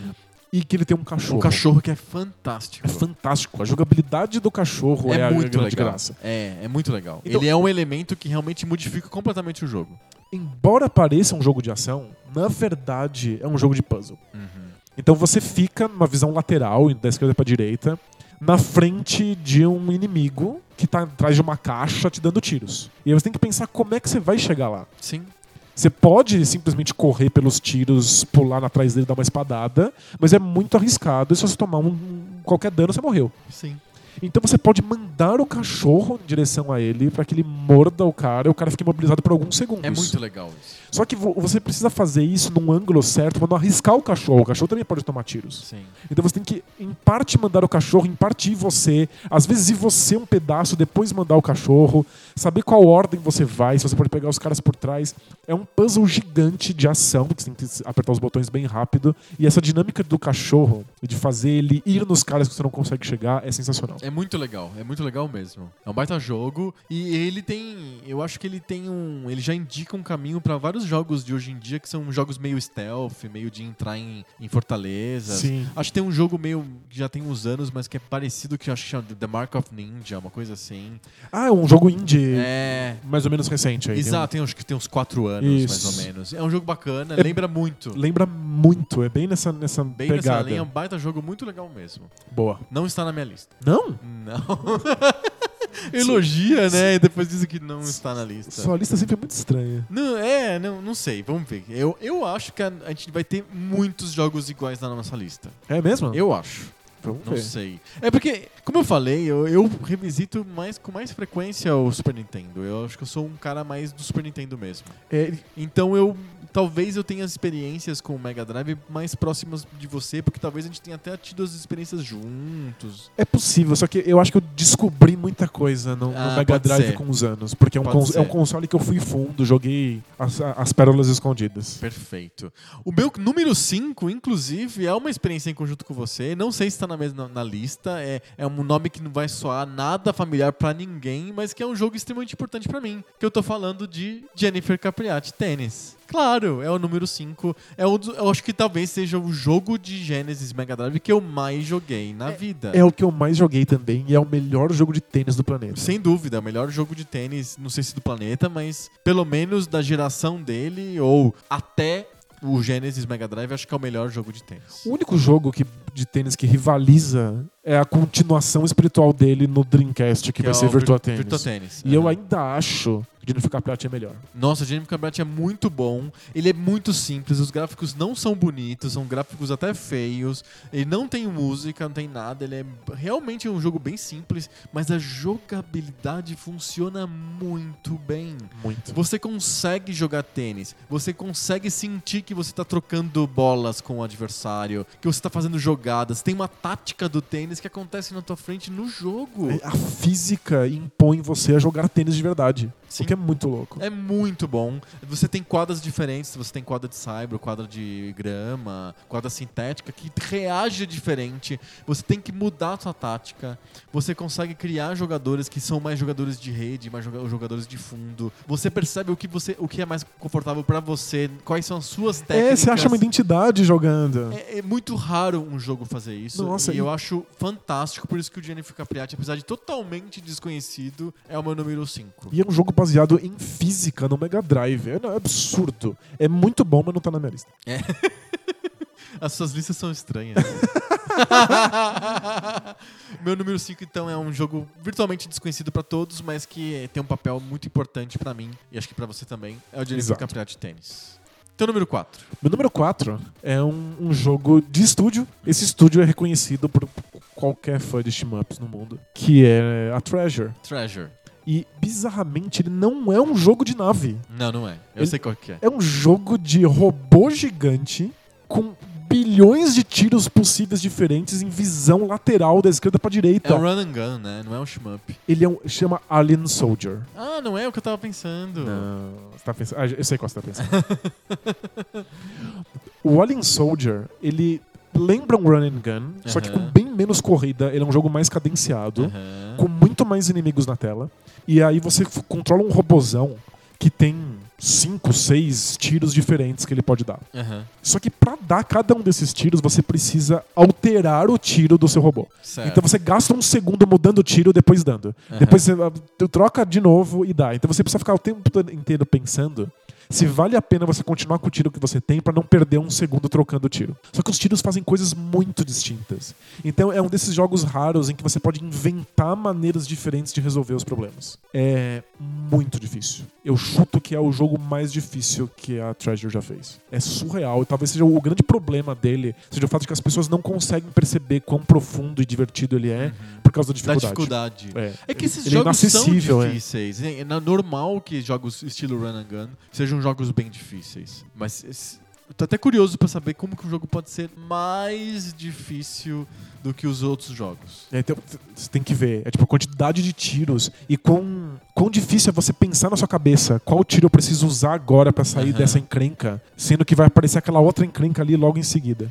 E os chefes são extremamente difíceis e enormes. Mas é um. é- Poderia ser um jogo de nave, mas não, é um jogo de robô gigante em visão lateral. É extremamente raro. é, não tem nenhum jogo como esse no planeta. Além Soldier ainda é um jogo obrigatório pra qualquer fã de jogos de tiro. Perfeito. É o seu número 4. Yes. Muito bom. Meu número 4 é totalmente diferente de Alien Soldier. E é um dos clássicos do, do, do- do Genesis. E é um jogo que tem tudo pra ser considerado um jogo de arcade. Mas ele não. Ele é um jogo só de console mesmo. Eu tô falando de Streets of Rage 2. O 2? O 2.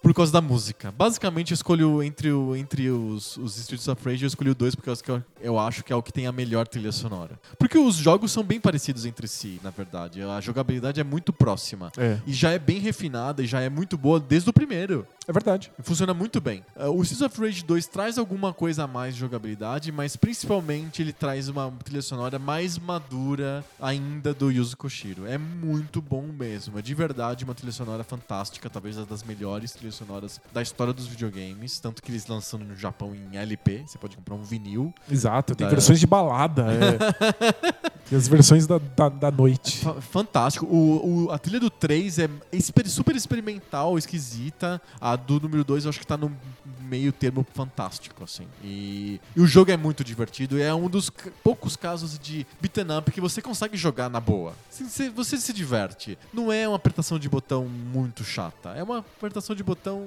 É, quase chata. Tolerável. Tolerável, exato. Com aquela música boa, gráficos bons, a, toda a mensagem que traz é, de voltar aos anos 90, a nostalgia que o Streets of Rage É, O traz. cenário é O, sensacional. cenário é muito legal, cê- é muito variado, tem muitas coisas diferentes pra você fazer na cidade. E, isso, e, e é uma cidade. Você, você na luta- cidade à noite. Você luta na noite da cidade, então você vai nos bares, e nas, nas boates, nas baladas, tudo é neon. É muito legal. Tem uma identidade visual e sonora. Sim. E por isso que eu eu acho esse jogo tão importante, tão icônico, por isso que ele é o número 4 da minha lista, Streets of Rage O 2. Street Fighter 3, que eu prefiro ao 2, inclusive gosto mais da trilha sonora. Do Streets of Rage, Rage tá falando. 3, é, do Street of Rage 3, Uhum. ele é meu número 6. Ah, você Tá quase go- na minha você lista. gosta mais da trilha sonora do 3? Eu gosto mais da trilha sonora do Que é 3. bem diferente, super experimental. é extremamente dissonante. esquisita, mas quando entra em você e tem faz o jogo, como como ela é uma trilha sonora com mais batida, faz Aham. o jogo virar um, quase um jogo musical. Entendi. Se você vai lutando ao ritmo da música, tudo dá Funciona. certo. é. Legal, muito bom. Então, número 3. Outro jogo da Treasure, Ah, tá. e agora é o jogo que você deve ter pensado. Aham. Você estava falando de Gunstar Heroes, Sem né? dúvida. Gunstar Heroes é mesmo um run and gun, então é um jogo de velocidade, de correr da esquerda pra direita o mais rápido possível enquanto você atira em milhões de inimigos. É, é como o Contra seria se Contra fosse bom. Contra não é ruim. É que depois Eu de gosto Gunstar bastante Heroes de- fica. É. É, é verdade. Você tem toda a razão. Depois de Gunstar Heroes, Contra não fica bom. Contra, tem um Contra bem bom do, do Genesis, que é o Hard Corps. É verdade, é bom mesmo. É realmente interessante. E eu gosto dos jogos do Nintendinho também, os, os Contra, Contra, Super Contra, e- etc. Eu gosto demais, mas, mas realmente perto de Gunstar Heroes não faz boa figura. Gunstar Heroes ainda é o melhor run and gun do planeta. Não tem dúvida, de todos os tempos. Engraçado, porque é um gênero que des- cairia tão bem em celular. Quando a Funciona SEGA... bem, podia, podia fazer ele correr automático, inclusive. Exato. Quando a SEGA anunciou que iria relançar alguns jogos gratuitamente pra celular, Sim. na minha cabeça veio de cara Gunstar Heroes, as pessoas vão amar isso. Mas as acho pessoas que ela não só devem fez conhecer. de, de propriedades dela. Exato. A é. Gunstar Heroes não é SEGA, então te- acho que eles não conseguiram, conseguiriam lançar. A Treasure não é muito esperta, né? Ela podia lançar uns pacotes de jogos dela e o mundo ia ficar louco, porque só tem Sim, jogo bom. Os jogos são sempre muito São bons. sempre bons. Gunstar Heroes é o melhor run and gun do planeta. A variedade de tiros, os tipos de tiros diferentes, o quão rápido ele é. E eu acho a dificuldade justíssima. É o jogo mais fácil da Treasure, mas não é, é- difícil mesmo. Realmente é um jogo que você consegue jogar. consegue. Fechei recentemente em emulador porque tava numa fila, sabe? Aham, Então, sim. Você simplesmente senta e fecha o jogo. É, você precisa ser bom, claro, mas não é, não é física de foguetes. Sim. É, eu acho que é o, é o jogo mais acessível, porque também não é um jogo de nave, é um jogo de um personagem com uma arma na mão correndo. É um jogo bem acessível, deveria ser o- a porta de entrada pra qualquer um no mundo da Treasure. Antes de entrar nos jogos de nave bizarros, tipo Sim. Icaruga. Aham, total. Eu preciso contar minha história com Gunstar Heroes. É um jogo que eu não sabia que nem que existia na época. E eu só tive contato com eles muito tempo depois com emuladores. Já na época do Raspberry Pi, há uns Olha 4 só. anos atrás. E, e eu não, não, não tinha noção que o jogo existia, porque ele é um dos últimos jogos do Genesis, na verdade. Ele é de uma leva bem posterior do, do, do Mega Drive. E- Eu não sabia. E eu não tinha, não tinha tido contato com ele, e era um jogo avançado na- no tempo, e eu não sabia que ele existia. E quando eu tive contato com Gunstar Heroes, muito tempo depois com o emulador, foi um kick, assim, foi um deu um barato tão grande que eu não, não tive, não tinha, não, não, não tinha com videogames há muito tempo. Uau. Foi como se eu tivesse encontrado assim o Nirvana dos videogames depois de muitos anos, e tudo tipo assim, como que eu fiquei tanto tempo sem esse jogo? Como que eu fiquei tanto tempo sem saber que esse jogo existia? O jogo é muito bom e ele simboliza pra mim por que, que eu gosto tanto de jogos pouco pixel e por que, que eu gosto muito menos dos um jogos modernos. O Gunstar Heroes é como se fosse o jogo pouco pixel perfeito em muitos aspectos. Acho que desde o Battletoads que não tinha uma sensação tão incrível jogando um jogo. Porque ele é rápido, ele é divertido, ele não é difícil de um jeito absurdo. Ele dá satisfação Essa na medida sensação, certa, É ele né? tem uma, uma- dá uma carga de adrenalina em você na medida certa. Ele é inteligente, os gráficos são bons, a música é boa. Eu, nossa, eu tive um treco quando eu vi o Guns N' Roses pela primeira vez há pouquíssimos anos. Pois é, ele, ele acha um equilíbrio que é muito difícil de, de se encontrar entre te desafiar o tempo inteiro, te recompensar quando você, Exatamente. você consegue vencer esses desafios. É muito comum em jogos modernos você nunca se sentir desafiado. Ou você é sentir muito- os jogos modernos, na maioria das vezes, são muito fáceis. Ou eles fazem você sentir que as coisas que você faz não tem nenhum tipo de consequência. Ou que Você nunca se alguém sente tá fazendo por recompensado. você. Eu, eu- a sensação que eu tenho com muitos jogos modernos é que eu não tô jogando. Eu- alguém tá jogando por mim. Eu só tô, eu só tô eh, eh, viabilizando um jogo que já, tá, já, tá, já, tá existiu, pronto, já tá é. pronto. E o Gunstar Heroes, não. eh, eh, a sensação que me deu foi ele justifica o fato de eu gostar mais de jogos antigos do que jogos modernos. Faz sentido. Quando, em jogos modernos, muitas vezes quando eu venço um desafio, aparece na minha tela assim: ganhou 500 XP, É. toma 700 de ouro. E isso não faz absolutamente nenhum sentido. Que porra eu faço com isso? O Gunstar Heroes não tem na- experiência nem dinheiro. Você vence um desafio e você fica simplesmente feliz por ter passado por ele, porque surge um outro. Exato. É, é, a- encontrar isso, encontrar essa sensação de fluxo. Tipo, tá sempre no seu limite, mas eu nunca se se sente sacaneado. É coisa dos melhores game designers. É sensacional e é por isso que o Gunstar Heroes é o número um da minha lista. Uau! Fantástico!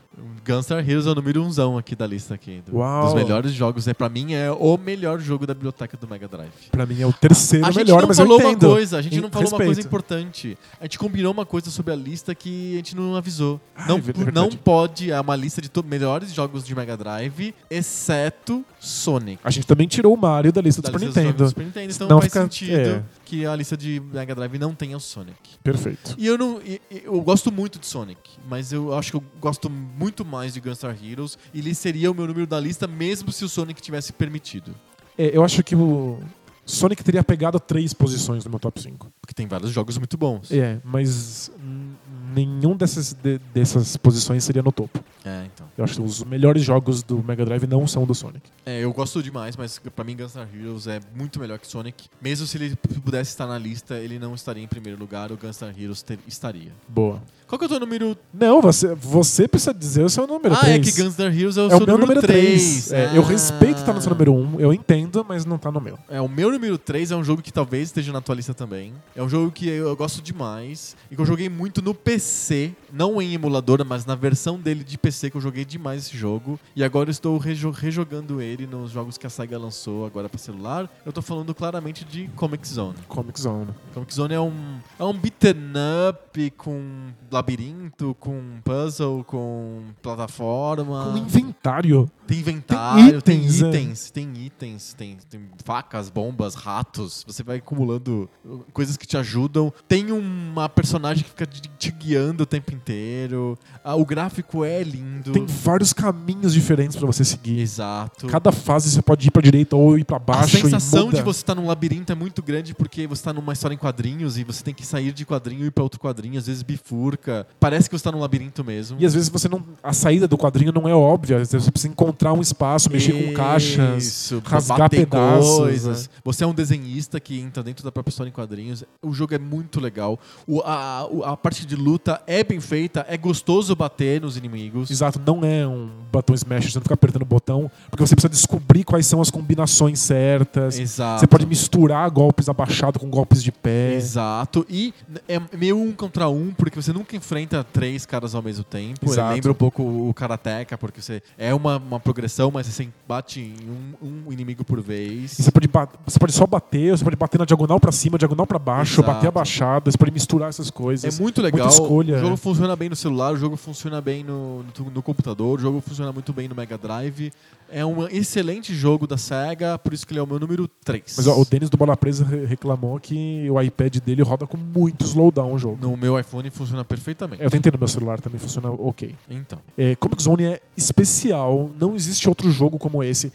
Aliás, essa lista de Mega Drive é cheio de jogos únicos. Tipo, você não encontra nada como Alien, Alien Soldier, você não encontra nada como Gunstar Hero, você Verdade. não encontra nada como Comic Zone. Não, não encontra. São jogos muito é, fechados ao mundo do Mega Drive. É verdade. E que bom que a SEGA trouxe de volta, porque tipo, o mundo merece jogar mais Comic Zone. É, um- é espetacular. dúvida. É, Joguem Comic Zone, não joguem Altered Beast, não, por favor. Altered Beast ficou icônico e é uma Mas porcaria. é um jogo horrível. Ele é icônico pelos temas não fazerem nenhum sentido, Sentido, misturados todos por um japonês doido que né? E não entende o porque ocidente. ele ficou icônico, eu eu digo mais, ele ficou icônico porque ele era o jogo bundle do Mega Drive, só por isso, porque ele era um arcade que ninguém ligava a mínima, e aí a SEGA botou ele no Mega Drive por algum motivo, e ele ficou icônico, só por isso.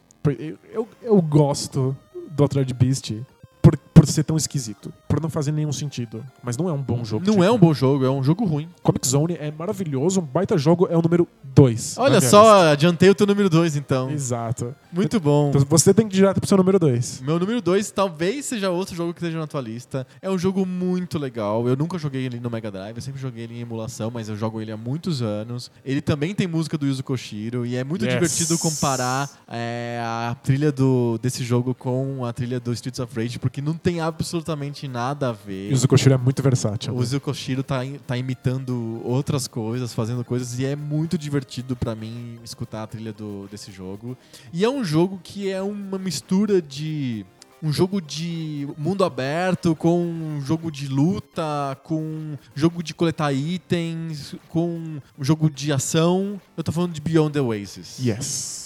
E é o meu número 2 da lista. E que jogo divertido e bonito, né? É um- Não, é- é um a jogo- primeira coisa que vem na Ele é minha muito cabeça bonito. é quão bonito ele é. Ele é muito ele bonito. é impressionante e eu não tenho nenhum medo de falar que é o jogo mais bonito do Mega Drive. Não, eu acho que ele é. Eu acho o, o Guns N' Heroes bonito, mas o, o- e o Beyond the Oasis é mais bonito. É, o gráfico é muito legal, a, a direção de arte é muito bem feita. Eles, tra- eles, colo- eles colocam a história. Pensa num Zelda, mas ele- que ele se localiza numa espécie de Mil Uma Noites, que tem fadinhas e gênios e, e você usa uns- uma cimitarra. Mas não- ao mesmo tempo não é exatamente Mil e Uma Noites, é outra coisa. E se eu te contar que no Japão ele chama A História do Thor? Ah, é isso, tem isso também. Porque tipo, ele é meio Mil e Uma Noites, mas é meio nórdico, mas é meio nórdico, Zelda. Inclusive, é. a dica do nórdico tá na música. É a, a trilha do Yuzo Koshiro, que não tem absolutamente nada a ver com Streets of Rage, é uma trilha wagneriana, né? Então ele tá tentando é, usar o, a- o jeito da,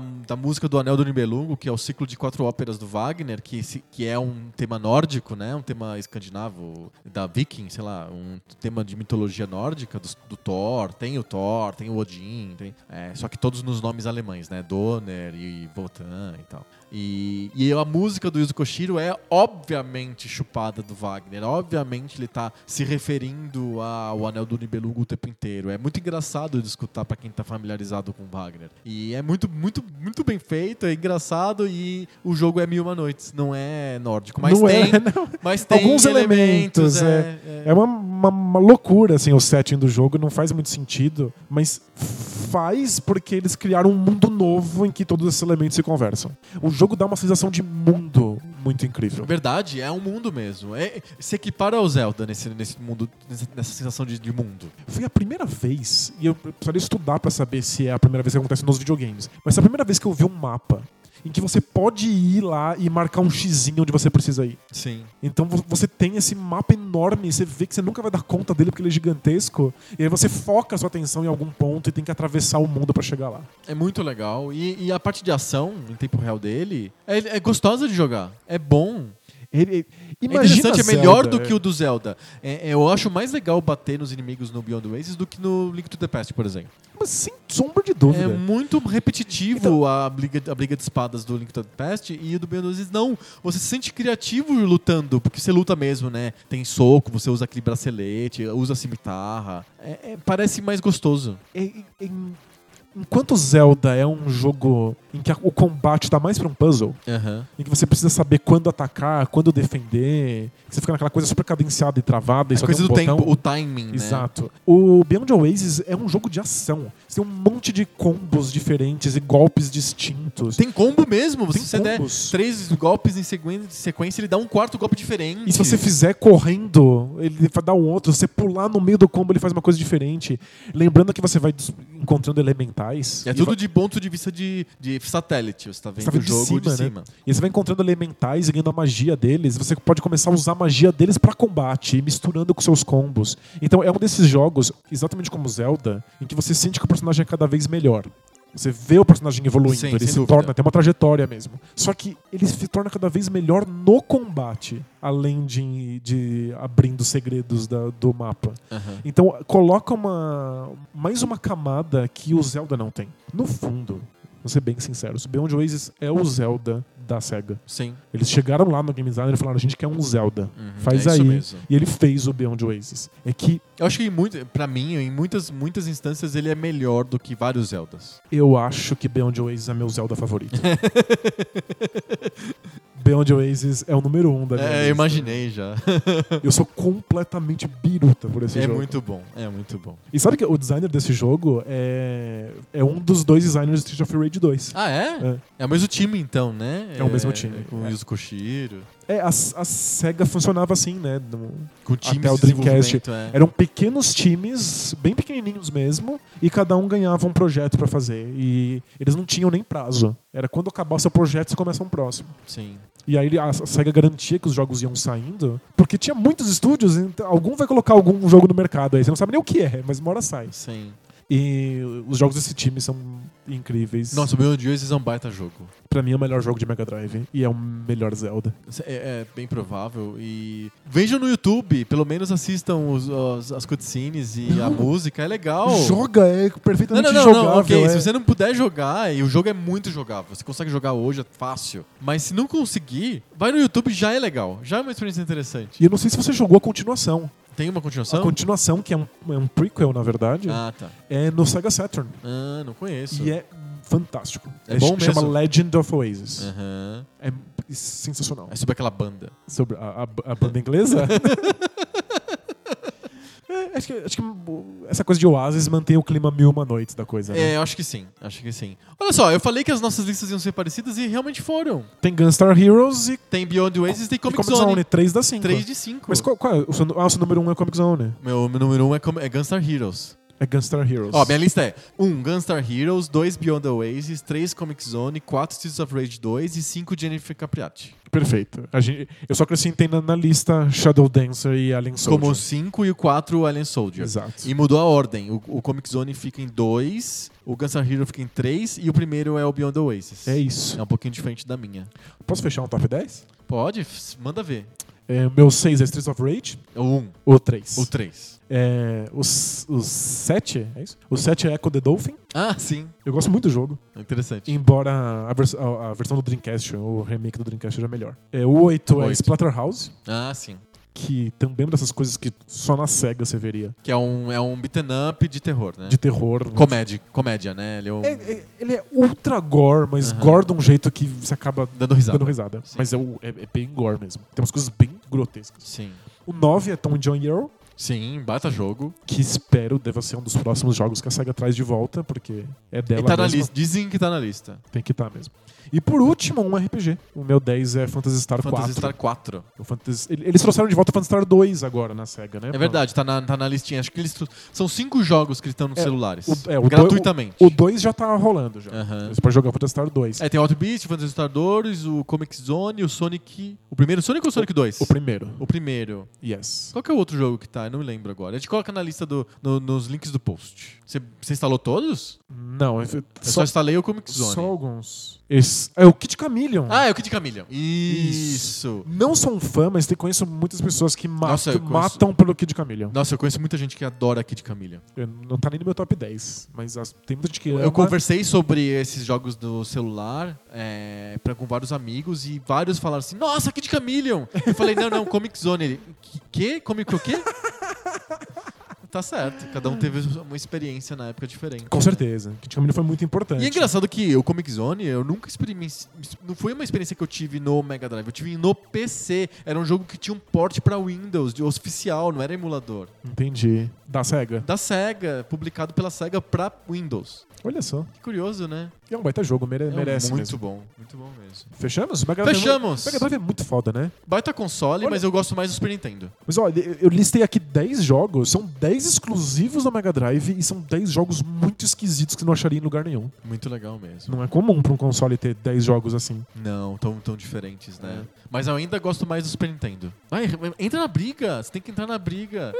Teu gosto eu já, já, já desisti já. É, não, não. ent- Defenda aí o o Mega Drive. O- Olha, o, o Mega Drive é melhor. É objetivamente melhor. Não é, não. É o Super Nintendo. Tem jogos mais est- interessantes, mais estranhos, mais criativos. Eu entendo que o Super Nintendo f- foi um console muito divertido, mas olhando hoje, o Mega Drive é melhor. Um dia a gente vai decidir isso. Aí Um dia a gente vai decidir se é o Super Nintendo ou o Mega Drive.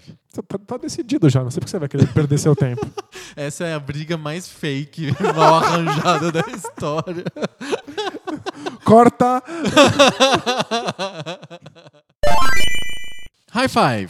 High five! É a sessão do nosso podcast que a gente migra de um debate para uma lista, para a gente comparar listas de coisas divertidas, ruins, boas, maravilhosas, incríveis, absurdas que acontecem na história dos videogames. Toda semana a gente tem um tema diferente. E qual que é o tema dessa semana? O tema dessa semana é inspirado num semi-anúncio da Nintendo. Nem teve, nem semi-anúncio, é um rumor. hein? Tem uma palavra certa, é rumor. Ou É um rumor que disse que o anúncio será oficial. Existem rumores de hipóteses, de ideias, quem sabe, possíveis, talvez. De que a Nintendo vai lançar um Super Nintendo clássico. Já teve o NES Classic, que foi descontinuado. Lançou no final do ano passado, no Natal, vendeu pra caramba. Tinha o quê? 20 joguinhos dentro? 30 jogos. 30 jogos dentro? 30 jogos. Era uma miniaturização do, do Nintendinho americano e do Famicom japonês, é, que tinha 30 jogos na memória pra você jogar. E essa semana surgiu o rumor do, do Super Nintendinhozinho. que vai ser, imagina-se, mesma coisa. Uma versão miniaturizada do Super Nintendo com 30 jogos pra jogar. Ou mais, ou menos, não sei. Não dá pra saber, porque é um rumor de uma hipótese, de uma ideia que eu viu falar. e Que tal. tá quase confirmado. Tirando o fato de que não tem nenhuma base, tá quase confirmado. Exatamente. Exato. E aí a gente ficou pensando, quais são os jogos que a Nintendo deveria colocar no Super Nintendinhozinho? E então o tema de hoje é os melhores jogos de Super Nintendo, menos os do Mario. É Esse- porque é sacanagem, né? Super Mario World, Super Mario World 2, que é o, O o Yoshi's do Yoshi, Island, Super Mario Stars, Super Mario Kart, Su- O, é, exato, Super Mario Kart. O Super Mario The Legend of Seven Stars, que é o RPG. Ok, esses já são os cinco melhores jogos do, do Super Nintendo. Acho que sim. E tem ainda o Mario Paint, se você considera o Mario Paint um jogo. Não. Eu vou ficar com os cinco melhores jogos que a gente falou antes. então a gente tirou o Mario. Tem o Mario Smithen também, não tem? É o Luigi Man- Luigi's Mansion. Não, Luigi's Mansion. É do 64, né? Luigi's Mansion é do GameCube. É do GameCube? Nossa. Yes. Qual é? O Mario's Missing é o educacional, né? Isso. Ah, perfeito. Eu tô confundindo. Eu nem tenho certeza que é do Super Nintendo. É, tipo na groselha. Talvez seja do CGI. Não, Onde estão os não, jogos- não. Acho que o Mario's onde- Missing não é do onde CGI. estão os jogos merda da Nintendo. É, o CGI é o Mario Hotel. Só Mario piora. Hotel. Parabéns pro CGI. Ai, meu Deus. Enfim, não é sobre o CGI. A gente- Um dia a gente vai fazer os melhores jogos do CGI. Os, os melhores jogos do CGI? Acabou. É, zero.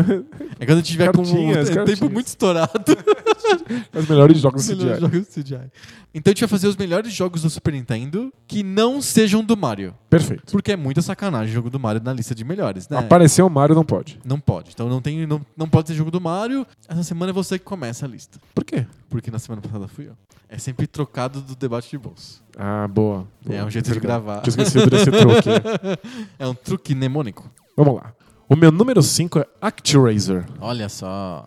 É um híbrido extremamente bizarro em que você joga partes de um jogo de plataforma, De mediação, um jogo de ação. É, um, é um- é uma plataforma que, você- inclusive, é uma plataforma bastante vertical, mas você dá espadadas em inimigos que explodem, vai pegando power-ups, e é bastante difícil, embora meio truncado. Não é uma jogabilidade super não é fluida. muito gostoso, assim. ou você jo- joga com um avatar de um deus. Na verdade, é um deus que entrou numa estátua e tá mexendo a estátua. Então Faz é uma sentido. boa desculpa pra um jogo truncado. Sim, é uma estátua. É uma estátua. Por isso que você Eu acho que tá eles fizeram isso pulando direito. depois. Foi retroplanejamento, eu acho.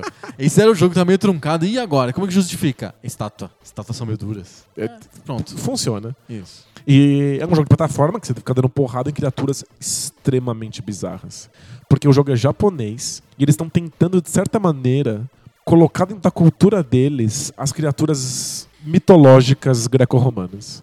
S- Nunca dá certo isso. Então é tipo, é um centauro samurai. e é, é tudo muito esquisito, mas o character design é muito bom. É bem. É muito Bem bem, particular, desenhado né? e eles são bem, esquisi- bem grotescos.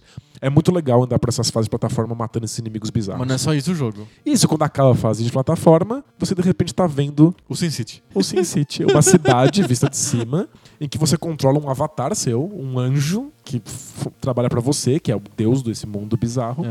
E com esse anjo você tem que proteger o- o, o povo que acredita em você, salvar o teu povo que está preso, ajudar ele a rezar em seu nome, construir coisas para essa cidade, Fantástico. é, impedir que o- o- os seus cidadãos sejam roubados por uns demônios que vêm e pegam eles e levam eles embora. Então é um, é um jogo de gestão de cidade, um jogo de ação de plataforma. Muito doido E isso. também um jogo de Deus. Você faz eventos climáticos. Você pode alterar o, o meio ambiente. Você pode al- mudar a geografia do lugar em que você tá. É tipo, mais que a cidade, né? é É um- um deus. É um né? simulador Cidadão de perfeito. Deus, uma gestão de cidade e um jogo de ação de plataforma. É, o- é extremamente bizarro e se não bastasse, ainda tem trilha sonora do Yuzo Koshiro. É fácil É um jogo do Super Nintendo com a trilha sonora do Yuzo do Koshiro. Yuzo Koshiro e é uma das melhores trilhas Sério? sonoras do Super Nintendo. Olha só, eu preciso de ouvir isso. É muito bom. O ActRaiser não é um jogo que eu que eu frequentei muito, mas eu admiro demais pelo que eu vejo, etc. Ah, e a ideia de ter uma jogabilidade mista de simulação com plataforma é muito interessante. E é mu- é- o jogo é realmente divertido. Mesmo. Ainda, ainda funciona. Ainda funciona. Ainda funciona. Você você vai Maravilhoso. saber quando você jogar no seu su- Super Será Nintendinhozinho que é clássico. a Nintendo vai colocar na lista dos 30 jogos? ActRaiser, nossa, ActRaiser? tomara. Vamos torcer. O meu número 5 é diferente. E o meu número 5 não é uma estátua. Mas ele é meio duro também porque ele é um robô. E eu acho que é um dos melhores jogos do- da série toda. Eu tô falando do Mega Man X. Eu acho um jogo bem legal. Ele tem, eu entendo que tem, ele, ele foge bastante do que é o, o Mega Man da, do, do, do Nintendinho.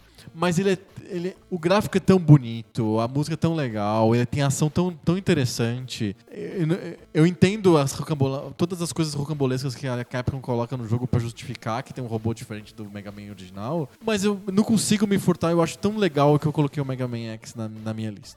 Eu não consigo, porque existem duas partes de mim que se pegam de porrada sobre o Mega Man X.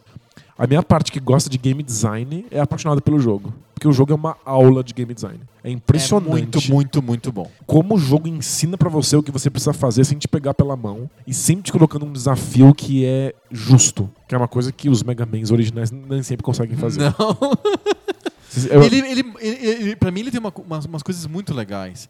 Ele a- apresenta a fase pra você. É, você tem uma fase de entrada no jogo, pra Muito- você muito começar legal. a entender como que é a jogabilidade, como que você controla o X, que é um robô diferente, tem coisas que diferente do que o Mega Man original faz. Ele realmente se preocupa em pegar o jogador na mão e mostrar tudo isso, porque tem muito mais coisa. É um jogo mais completo, tem mais armas. É, o Super Nintendo é mais- muito mais poderoso que o Nintendinho. Eu acho que um jeito de você provar isso, provar que o Super Nintendo é mais poderoso que o Nintendinho, é botar o cara pra jogar Mega Man e depois pra jogar uma Mega Man X. Não, é, Acho que o Mega Man X é, um, impressionante. é um showcase bem legal. é tipo, parabéns pro design. No entanto, No entanto, tem uma parte de mim que simplesmente queria Mega Man. E quando eu vi o Mega Man X, ficou puto da vida. eu só queria um outro Mega Man.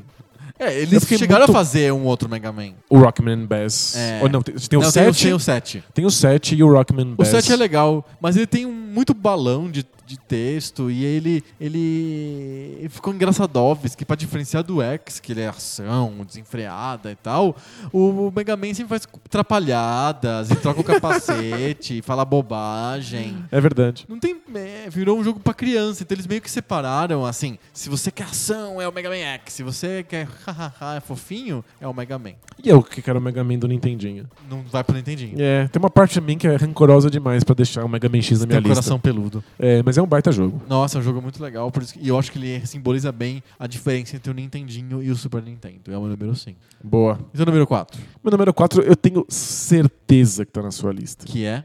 E eu não gosto do gênero. E é muito difícil explicar isso pras pessoas. É F0. Ah, claro que tá na minha lista. Eu não gosto de jogo de corrida, eu não gosto de carros. Eu não entendo porque carros existem. Eles levam a gente do ponto A até o ponto B, podia ser um trem, É. podia ser uma, uma moto. E às vezes, eu não Um dia a entendo. gente faz um debate de bolso sobre Eu não- meios de transporte. Eu não entendo fetiche por carro, eu acho bizarro. Eu entendo. Agora. Mas a gente faz um debate de bolso sobre isso. Jogos que fazem carros que não são nada realistas e que tornam isso um esporte, eu acho extremamente divertido. Então eu gosto não só do F0, mas também do Wipeout. Wipeout, eu pensei nele.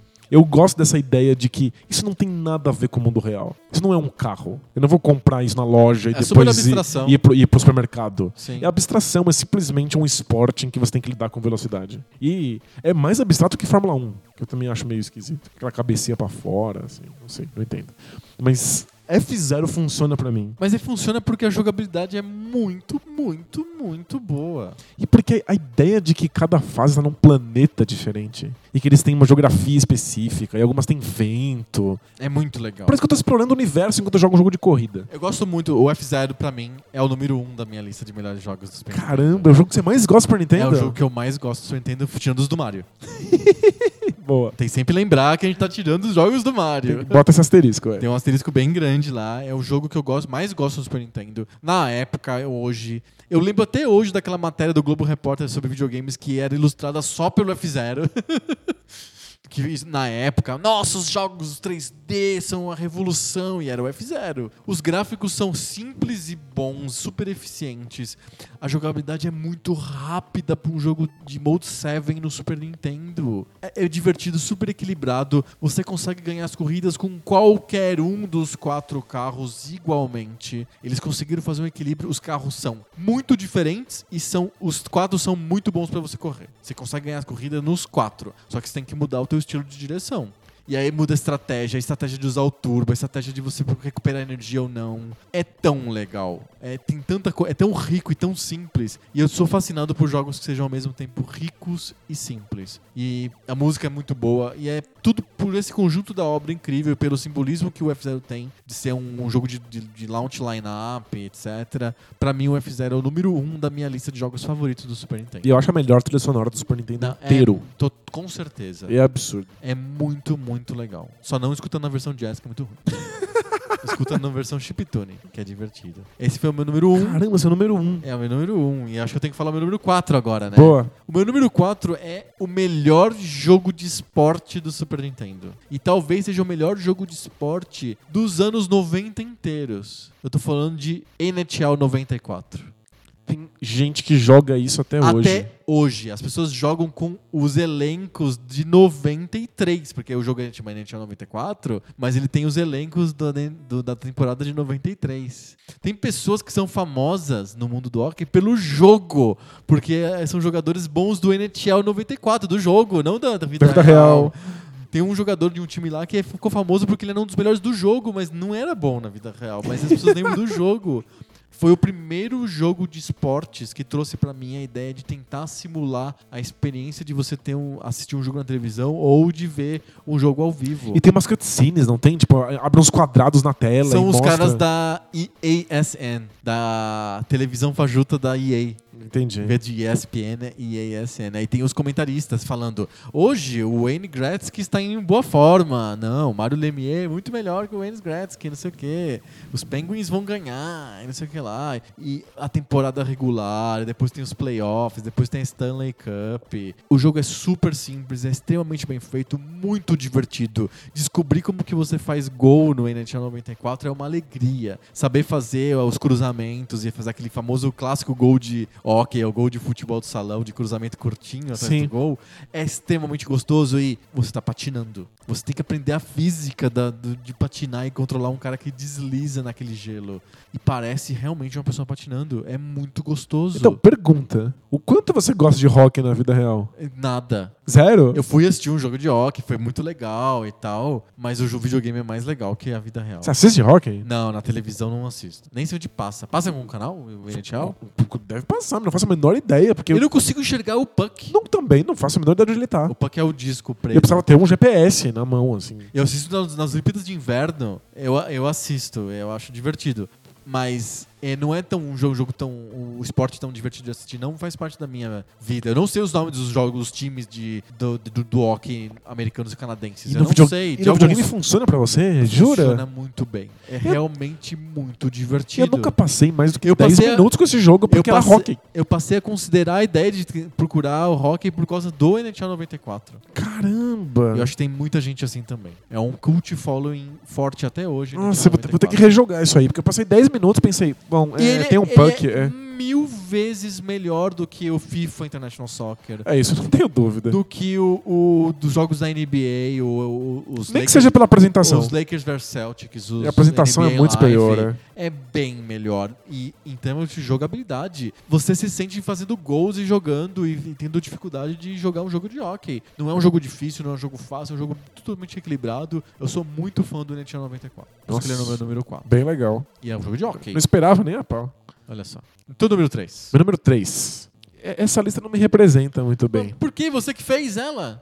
É porque os- são os meus jogos favoritos do Super Nintendo. Mas eu não gosto muito exatamente do gênero que eu, que eu tô colocando aqui. É mais um jogo de corrida. Sério? É, meu número 3 é Rock'n'Roll Racing. Ah, é tão legal Rock'n'Roll Então, Racing. e aqui, aqui tem um asterisco. Eu Eu... gosto demais desse jogo e não tá na minha lista. Mas eu gosto muito de Rock'n'Roll Racing. amo os gráficos isométricos. Eu adoro que os carros não têm nada a ver com, com, com a vida real, que é super futurístico. Eu gosto do universo que tá ao redor das corridas. Você pula, pula de planeta pra planeta. Pedro planeta e você interage com, com, com os alienígenas e fala sobre as- as- Assim. as, as E você compra os acessórios. campeonatos e tem esse, esse fator de progressão, você vai ficando cada vez mais foda e compra carros melhores. Eu, Eu, eu, acho. amava isso. É sério? É. Eu, eu acho que é, eu não gosto. Eu gosto muito de jogo de corrida, mas eu gosto. É uma mania. Todo jogo de corrida tem que ficar melhorando o carro. E eu não gosto tanto disso. Eu acho que é um, é um cheat. É um jeito de botar água no feijão pro jogo ficar mais longo. Mas as corridas eram cada vez Mas mais de difíceis. zero não precisa nada disso. E funciona. E você fica bom na corrida. No Rock'n'Roll Racing você pode fazer corridas muito difíceis com o seu carro porcaria. É que elas são muito difíceis, você tem que ser o melhor ca- corredor do mundo. E tinha essa coisa, às vezes você se arriscava em corridas que você sabia que você não tinha nível. Só pra conseguir mais dinheiro, pra poder comprar um carro melhor, Você pra pode tentar jogar em de novo. outra. Você pode jogar de novo as corridas. é pra conseguir muito dinheiro. legal. É um jogo da Blizzard, né? É que o asterisco do Rock'n'Roll Racing no meu número 3 É. é que ele não é um jogo exclusivo. Não, ele tem, ele tem uma versão bem boa do Genesis. Então, se você ficar muito bravo E o comigo... NHL 94 também. Aliás, o pessoal, o pessoal acha que a versão do Genesis era melhor. Lembra que a EA tinha acesso ao hardware do. Ah, do é verdade, é Genesis. verdade. Mas eu, eu, eu tava aqui, se você achasse, ficasse muito bravo comigo... Eu Deixa tinha eu trocar. Como assim? Você botou um jogo que também Não, tem não pro, precisa pro ser Mega exclusivo. Drive? Não, não. Eu tinha outro jogo na manga pra pôr na lista. É, já era. Ok. Eu gosto demais do Rock'n'Roll Racing, eu não lembrei dele, eu não, mas eu acho que eu não colocaria na lista porque eu acho que é, F0 já tá bom. F0 é muito superior ao Então, Rock'n'Roll Racing. eu Você bo- colocou o Rock'n'Roll Racing melhor que o F0. É, ele é melhor que o F-Zero. Você gosta mais. É, é mais jogo. Você acha mesmo? É, com certeza. Eu tem, acho que ele é um jogo esticado. tem mais carne. Tem, tem mais Não, carninha. Não tem, não. Pra mim, ele, é, ele botou mais, mais farinha. Ele, ele encheu o jogo. É a minha É. opinião. É uma farinha muito boa. Não, eu, eu acho o F-Zero mais universal. Eu gosto demais do Rock'n'Roll Racing. E ele tem música real e isso é muito interessante pra um jogo da época. Sim. Olha, não é música de videogame, é música de verdade, né? Isso foi uma, uma coisa muito interessante. Boa lembrança, Rock'n'Roll Racing é um baita jogo. O meu número 3 talvez esteja na sua lista, não sei. Manda. É um jogo muito importante pra mim, pra, pra, pra, pra- pra minha vida enquanto gamer. E hum, algumas pessoas vão falar que, como assim? Você disse que o N- NHL 94 é o melhor jogo de esporte de- da, da- da década, você vai falar esse jogo agora é melhor que o NHL 94? É que pra mim não é um jogo de esporte. Eu tô falando de Super Punch Out. O Super Punch-Out é o que entraria no lugar do Rock'n'Roll Ah, Racing. é? Sério? Se precisasse, né? é o meu número 3. Super Punch Out é um jogo tão, tão, tão divertido. É um jogo de ritmo, de música. Não é um jogo de esporte. Não é um jogo de esporte. A não ser que dança seja esporte. Exato, se você considerar dança esporte, ginástica rítmica, sei lá. é, é um jogo de ginástica rítmica. Você aprende os ritmos e você começa a usar os ritmos a seu favor nas lutas, nas lutas simuladas de boxe caricatural, extremamente caricatural. Com os personagens que a Nintendo tinha introduzido no arcade do Punch-Out lá nos anos, no início dos anos 80. É muito legal isso. É os mesmos personagens. O Dragon Chan, o Balbu, o Mr. Sandman. São personagens todos do início dos anos 80. O Mike Tyson's Punch-Out do Nintendinho, ele tem outros personagens. Pouquíssimos personagens são compartilhados. O, o Super Punch-Out tem os, co- os personagens originais do arcade. Muito legal. É muito legal. Os personagens são bem bolados, eles são variados. Ah, o jeito de você ganhar as lutas é diferente. Você pode ganhar as lutas com paciência ou, ou com batendo recorde de rapidez. Tem os dois jeitos de você jogar. O jogo te estimula nos dois jeitos do- do- igualmente. É difícil. Eu acho ele difícil demais. É- Eu acho que você- ele, ele exige de você. Eu acho que ele não é difícil demais. Eu acho que ele exige mais do que um ser humano. Eu acho que você consegue Em avançar plena ele bem. consciência. O final é mais complicado. Depois do Mr. Sandman fica bem difícil. E o Bem- Super Macho Man, que é- é muito difícil de bater. Pensa que eu sou um fã de Space Channel 5, Que é um jogo de ritmo. que é um jogo de ritmo, que é a versão girly dos Punch Out. e eu adoro, eu sou eu realmente bom no, no, no Space Channel. Se eu me colocar agora, Space Channel na minha mão, eu, Memória muscular. eu fecho o jogo inteiro agora numa única sentada de pura memória muscular. E o jogo é difícil. E eu não termino o Super Punch Out. Eu também não termino. Eu, eu, eu esbarro no final. O Super Macho Man, pra mim, é uma barreira intransponível. Eu entendo por que, que os jogos eram tão difíceis assim. Ele é nem o último. O último é o Mr. Sandman. Então, mas Ana, não dá. Não pode fazer isso. Não posso aceitar esse. Um jogo ga- que você não um completa. game design que, por mais que eu me dedique, por melhor que eu Mas seja as no pessoas gênero. jogam. As pessoas ganhavam do Mike Tyson, que é muito mais intransponível. E elas conseguem ganhar no, do, do Super Punch Out. Na Tre- internet tem vários vídeos. Vários três. Não, não, eu sei que é difícil, mas não é tão difícil assim. né? Eu acho. Eu me divirto tanto, é tão divertido. Os- A variedade dos personagens. Não, é Os maravilhoso. super estereótipos É- racistas. é- que horror. Mas é, é- é meu número seis porque eu acho difícil demais. Pra mim é o número 3. Boa. Qual que é o teu número 2? Meu número dois é considerado pela maior parte das pessoas o melhor jogo de Super Nintendo. Ganhou um milhão de prêmios de melhor jogo de Super Nintendo ao, ao longo da vida. Super Mario World.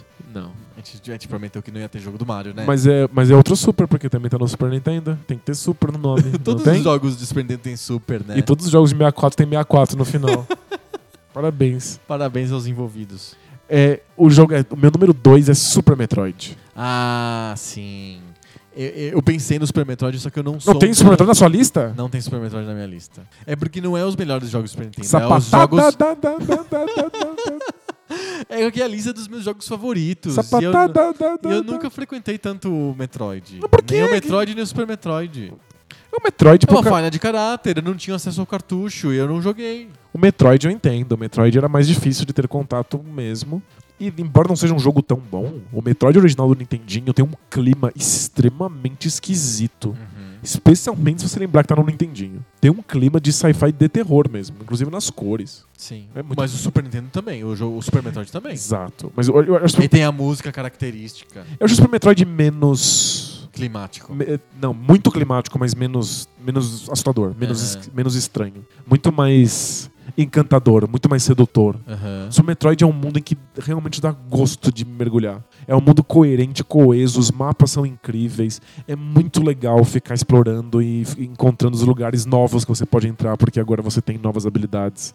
É, é um jogo sobre exploração, eu não teria como não ser apaixonado por ele. Super Metroid é meu número 2. Fantástico. Eu também.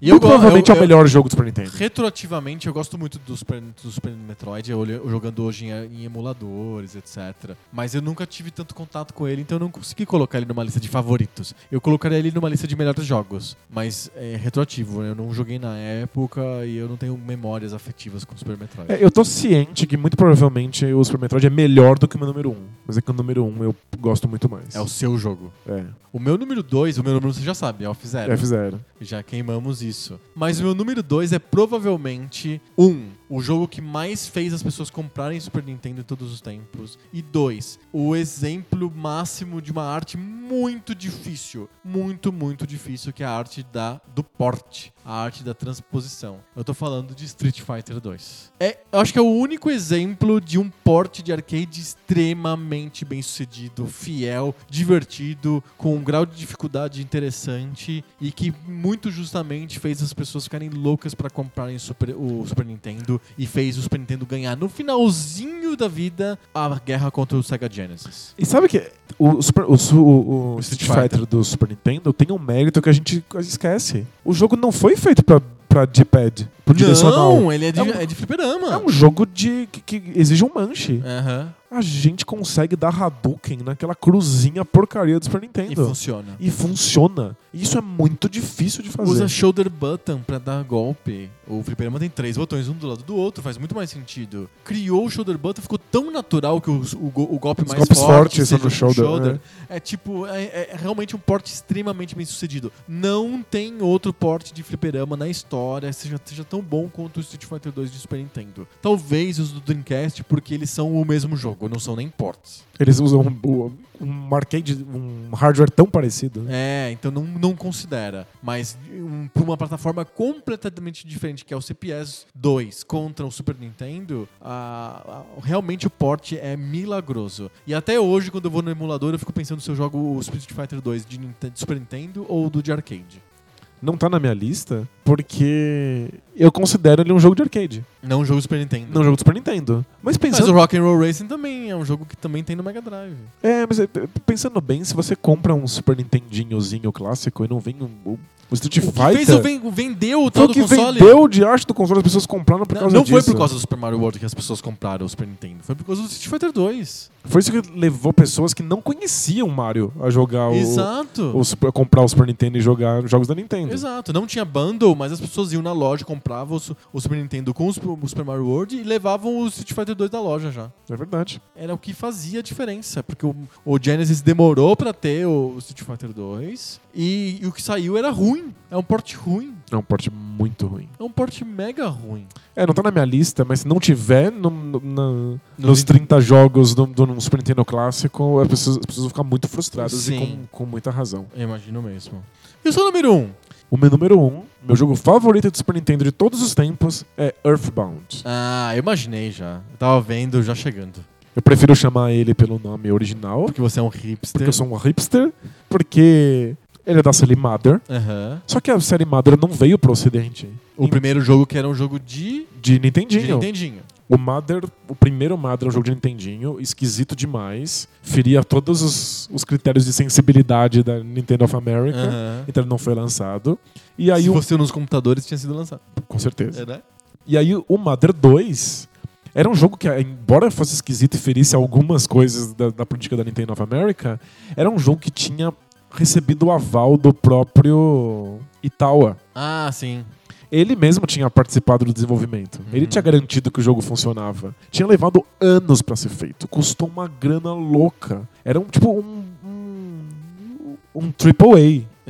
Numa época em que não existia muitos jogos desse tipo no, no- no- E no o, Super o Nintendo. cara que bolou o jogo é um, é um escritor, é um artista, né? Ele não é um cara da indústria dos jogos, né? Ele é um escritor envolvido com filosofia. Ele, ele simplesmente queria brincar de RPGs. Com a mídia. Ele Uhum. queria contar a história dele através de videogames. Perfeito. Então era realmente uma superprodução. Tinha comercial na televisão japonesa. E o- a, a- a Nintendo of America não conseguiu escapar. Teve que lançar. Mas é que você não lançou o primeiro, como é que você vai lançar o segundo? Aí eles lançaram com outro nome. Sim. Chama Earthbound, que é um nome que tá em- só relacionado com o, o Mother 2. Não Uhum. faz sentido pro resto da série. Sim.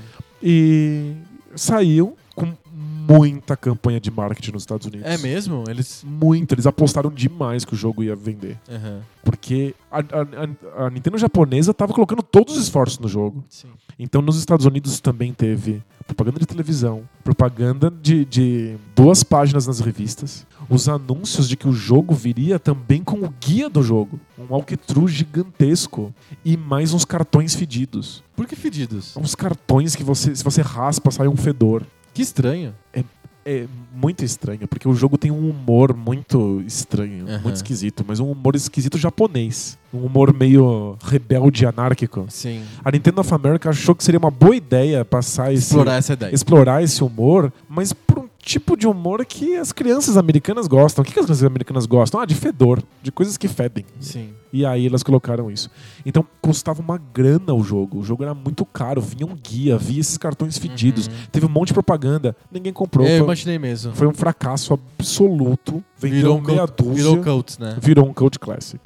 E eu sou muito fã do Mother 3. Mother 3 é um dos meus 10 jogos favoritos de todos os É, tempos. GBA? É de Game Boy Advance. Aham. Era pra ser de Nintendo 64, mas o, o jogo entrou em Development Hell. Então ele nunca foi terminado pro 64 e eventualmente saiu pro Game Boy Advance. Perfeito. E é um dos melhores jogos de todos os tempos, eu sou apaixonado. E então eu sou obrigado a chamar Earthbound de Madeira 2. Porque se eu gosto tanto do Madeira 3, Exato, faz sentido. eu não sou tão hipster assim. É só porque eu, eu joguei os outros. Não é Mother 3 aí embaixo pequenininho escrito Earthbound Earthbound 2. E o, o primeiro Mother vem, tipo, Earthbound 0. Zero. Então eu adoro essa animada, acho sensacional, acho um humor espetacular, acho bem escrito, acho esquisito na medida certa. E eu adoro o fato de que ele é um jogo de RPG que zoa jogos de RPG. E é por isso que funciona ele, tem- pra ele mim. é autorreferente, né? Ele é autorreferente. Ele tem noção de quão ridículo jogos de RPG são. Ele tem noção de quão ridículo ele próprio é. E ele faz menções a isso o tempo inteiro. Então, você tem sempre aquelas situações em que você enfrenta um inimigo e aí aparece assim: inimigo te deu porrada, 20 de dano. Inimigo curou sua própria vida, 10 de dano. Inimigo xingou sua mãe. Nada acontece. Inimigo xingou sua mãe de novo. Você não ataca porque está muito chateado.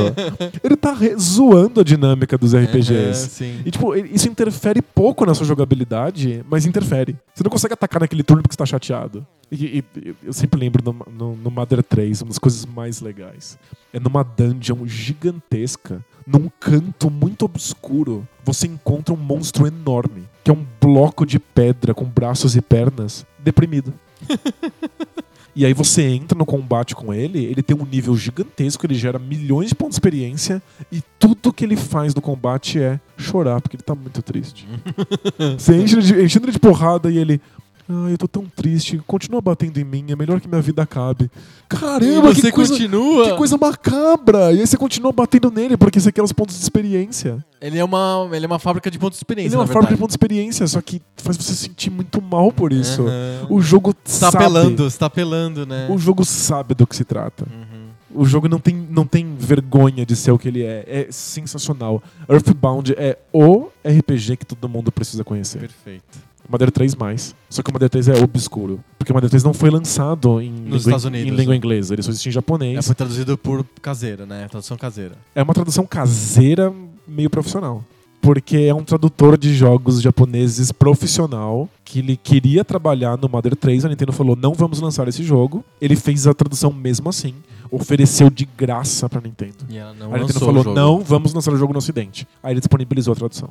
É o jeito. É um trabalho de amor, Uhum. mas é um trabalho de amor de um profissionário. Não é um amador, um dicionário na mão, sabe? Né, do, do pessoal de legenda da internet aí. Isso, que traduz no, no Alta Vista. O Babel Fish. O Babel Fish.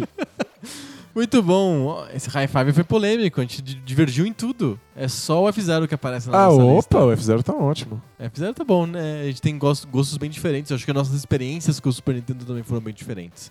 Um dia a gente vai fazer exatamente a mesma lista do Nintendinho e eu acho que vai estar mais próxima. Imagina Teve também. experiências mais parecidas. O Super Nintendo a gente teve experiências bem diversas. Mas as nossas listas são legais, tipo, eu concordo com a sua lista. Tem 10 jogos, e não tá Só- são os 30 jogos que a Nintendo precisa. Só não faz nenhum sentido não ter Super Metroid na sua lista. É inaceitável. É, Não, mas aqui eu não tive. E tem um outro jogo que a gente, nenhum dos nós dois listou, e que provavelmente a maioria absoluta dos nossos ouvintes devem estar xingando a gente nesse momento. Nós dois estamos, estaremos recebendo as sapatadas Ah, por causa do Cadê o Zelda? é, não, não- Mas eu, eu gosto, eu acho um jogo bem legal. eu gosto mais do Zelda original. Você gosta mais do Zelda original, e eu, não, eu também é um jogo que eu frequentei retroativamente. Entendi. Então eu, eu, eu fiquei com muita tentação de colocar o Zelda, porque eu realmente gosto bastante do Link to, Link to the Past. Eu esqueci do jogo. Mas Eu nem lembrei. eu, eu acho o jogo muito bom. Não, é um jogaço. Mas eu não, não, não tá no meu coração. Eu acho que perde o clima do Zelda original, que é o que realmente me leva pra série. Mas eu acho que cria um outro clima muito épico e muito cinematográfico que eu acho que é muito, ba- muito bacana e muito bem-vindo e que parece com o que é o Zelda hoje. É, embora eu ainda não tenha um Switch, Nem usa um emulador de um computador da NASA. Não, não tem o computador da NASA. Mas pelo que eu tô vendo, o jogo mais parecido com o, o novo Zelda É é, o o, primeiro. Zelda original. Aham, pode Em- ser. Em termos de sensação, de experiência. Outro dia eu tava vendo o NBA na televisão de madrugada, porque passa todas as horas do dia, tem um jogo da NBA É. ao vivo. Muito bom gosto seu. E aí eu tava mudando de canal e esbarrei no esporte interativo passando Zelda ao vivo. Como assim? É Tinha uma esporte? pe- O canal de esporte interativo tava transmitindo um cara jogando Zelda. É, não é sem brincadeira, tava transmitindo um cara jogando Zelda. Que loucura. Como se fosse um live do YouTube, só que era no esporte interativo. Tá certo, né? Gente, o que, que aconteceu? CBLOL, essas coisas a gente entende que É, sejam não, transmitidas. claro. Passador. Ou, a- ou aquele o campeonato de videogame lá, de, de, de luta. O Evo. O Evo, eu acho interessante passar. Um cara jogando Zelda no canal de esporte interativo, Gente, virou esporte, mas sob qual critério, né? é, virou qualquer coisa que tem videogame e passa na TV agora. É, o pessoal assiste. Tá certo. Mas eu acho que a gente vai levar essas patadas por causa do Zelda. Entendi, mas não, então Eu gosto muito, tá? Avisando, acho muito bom. eu acho ok.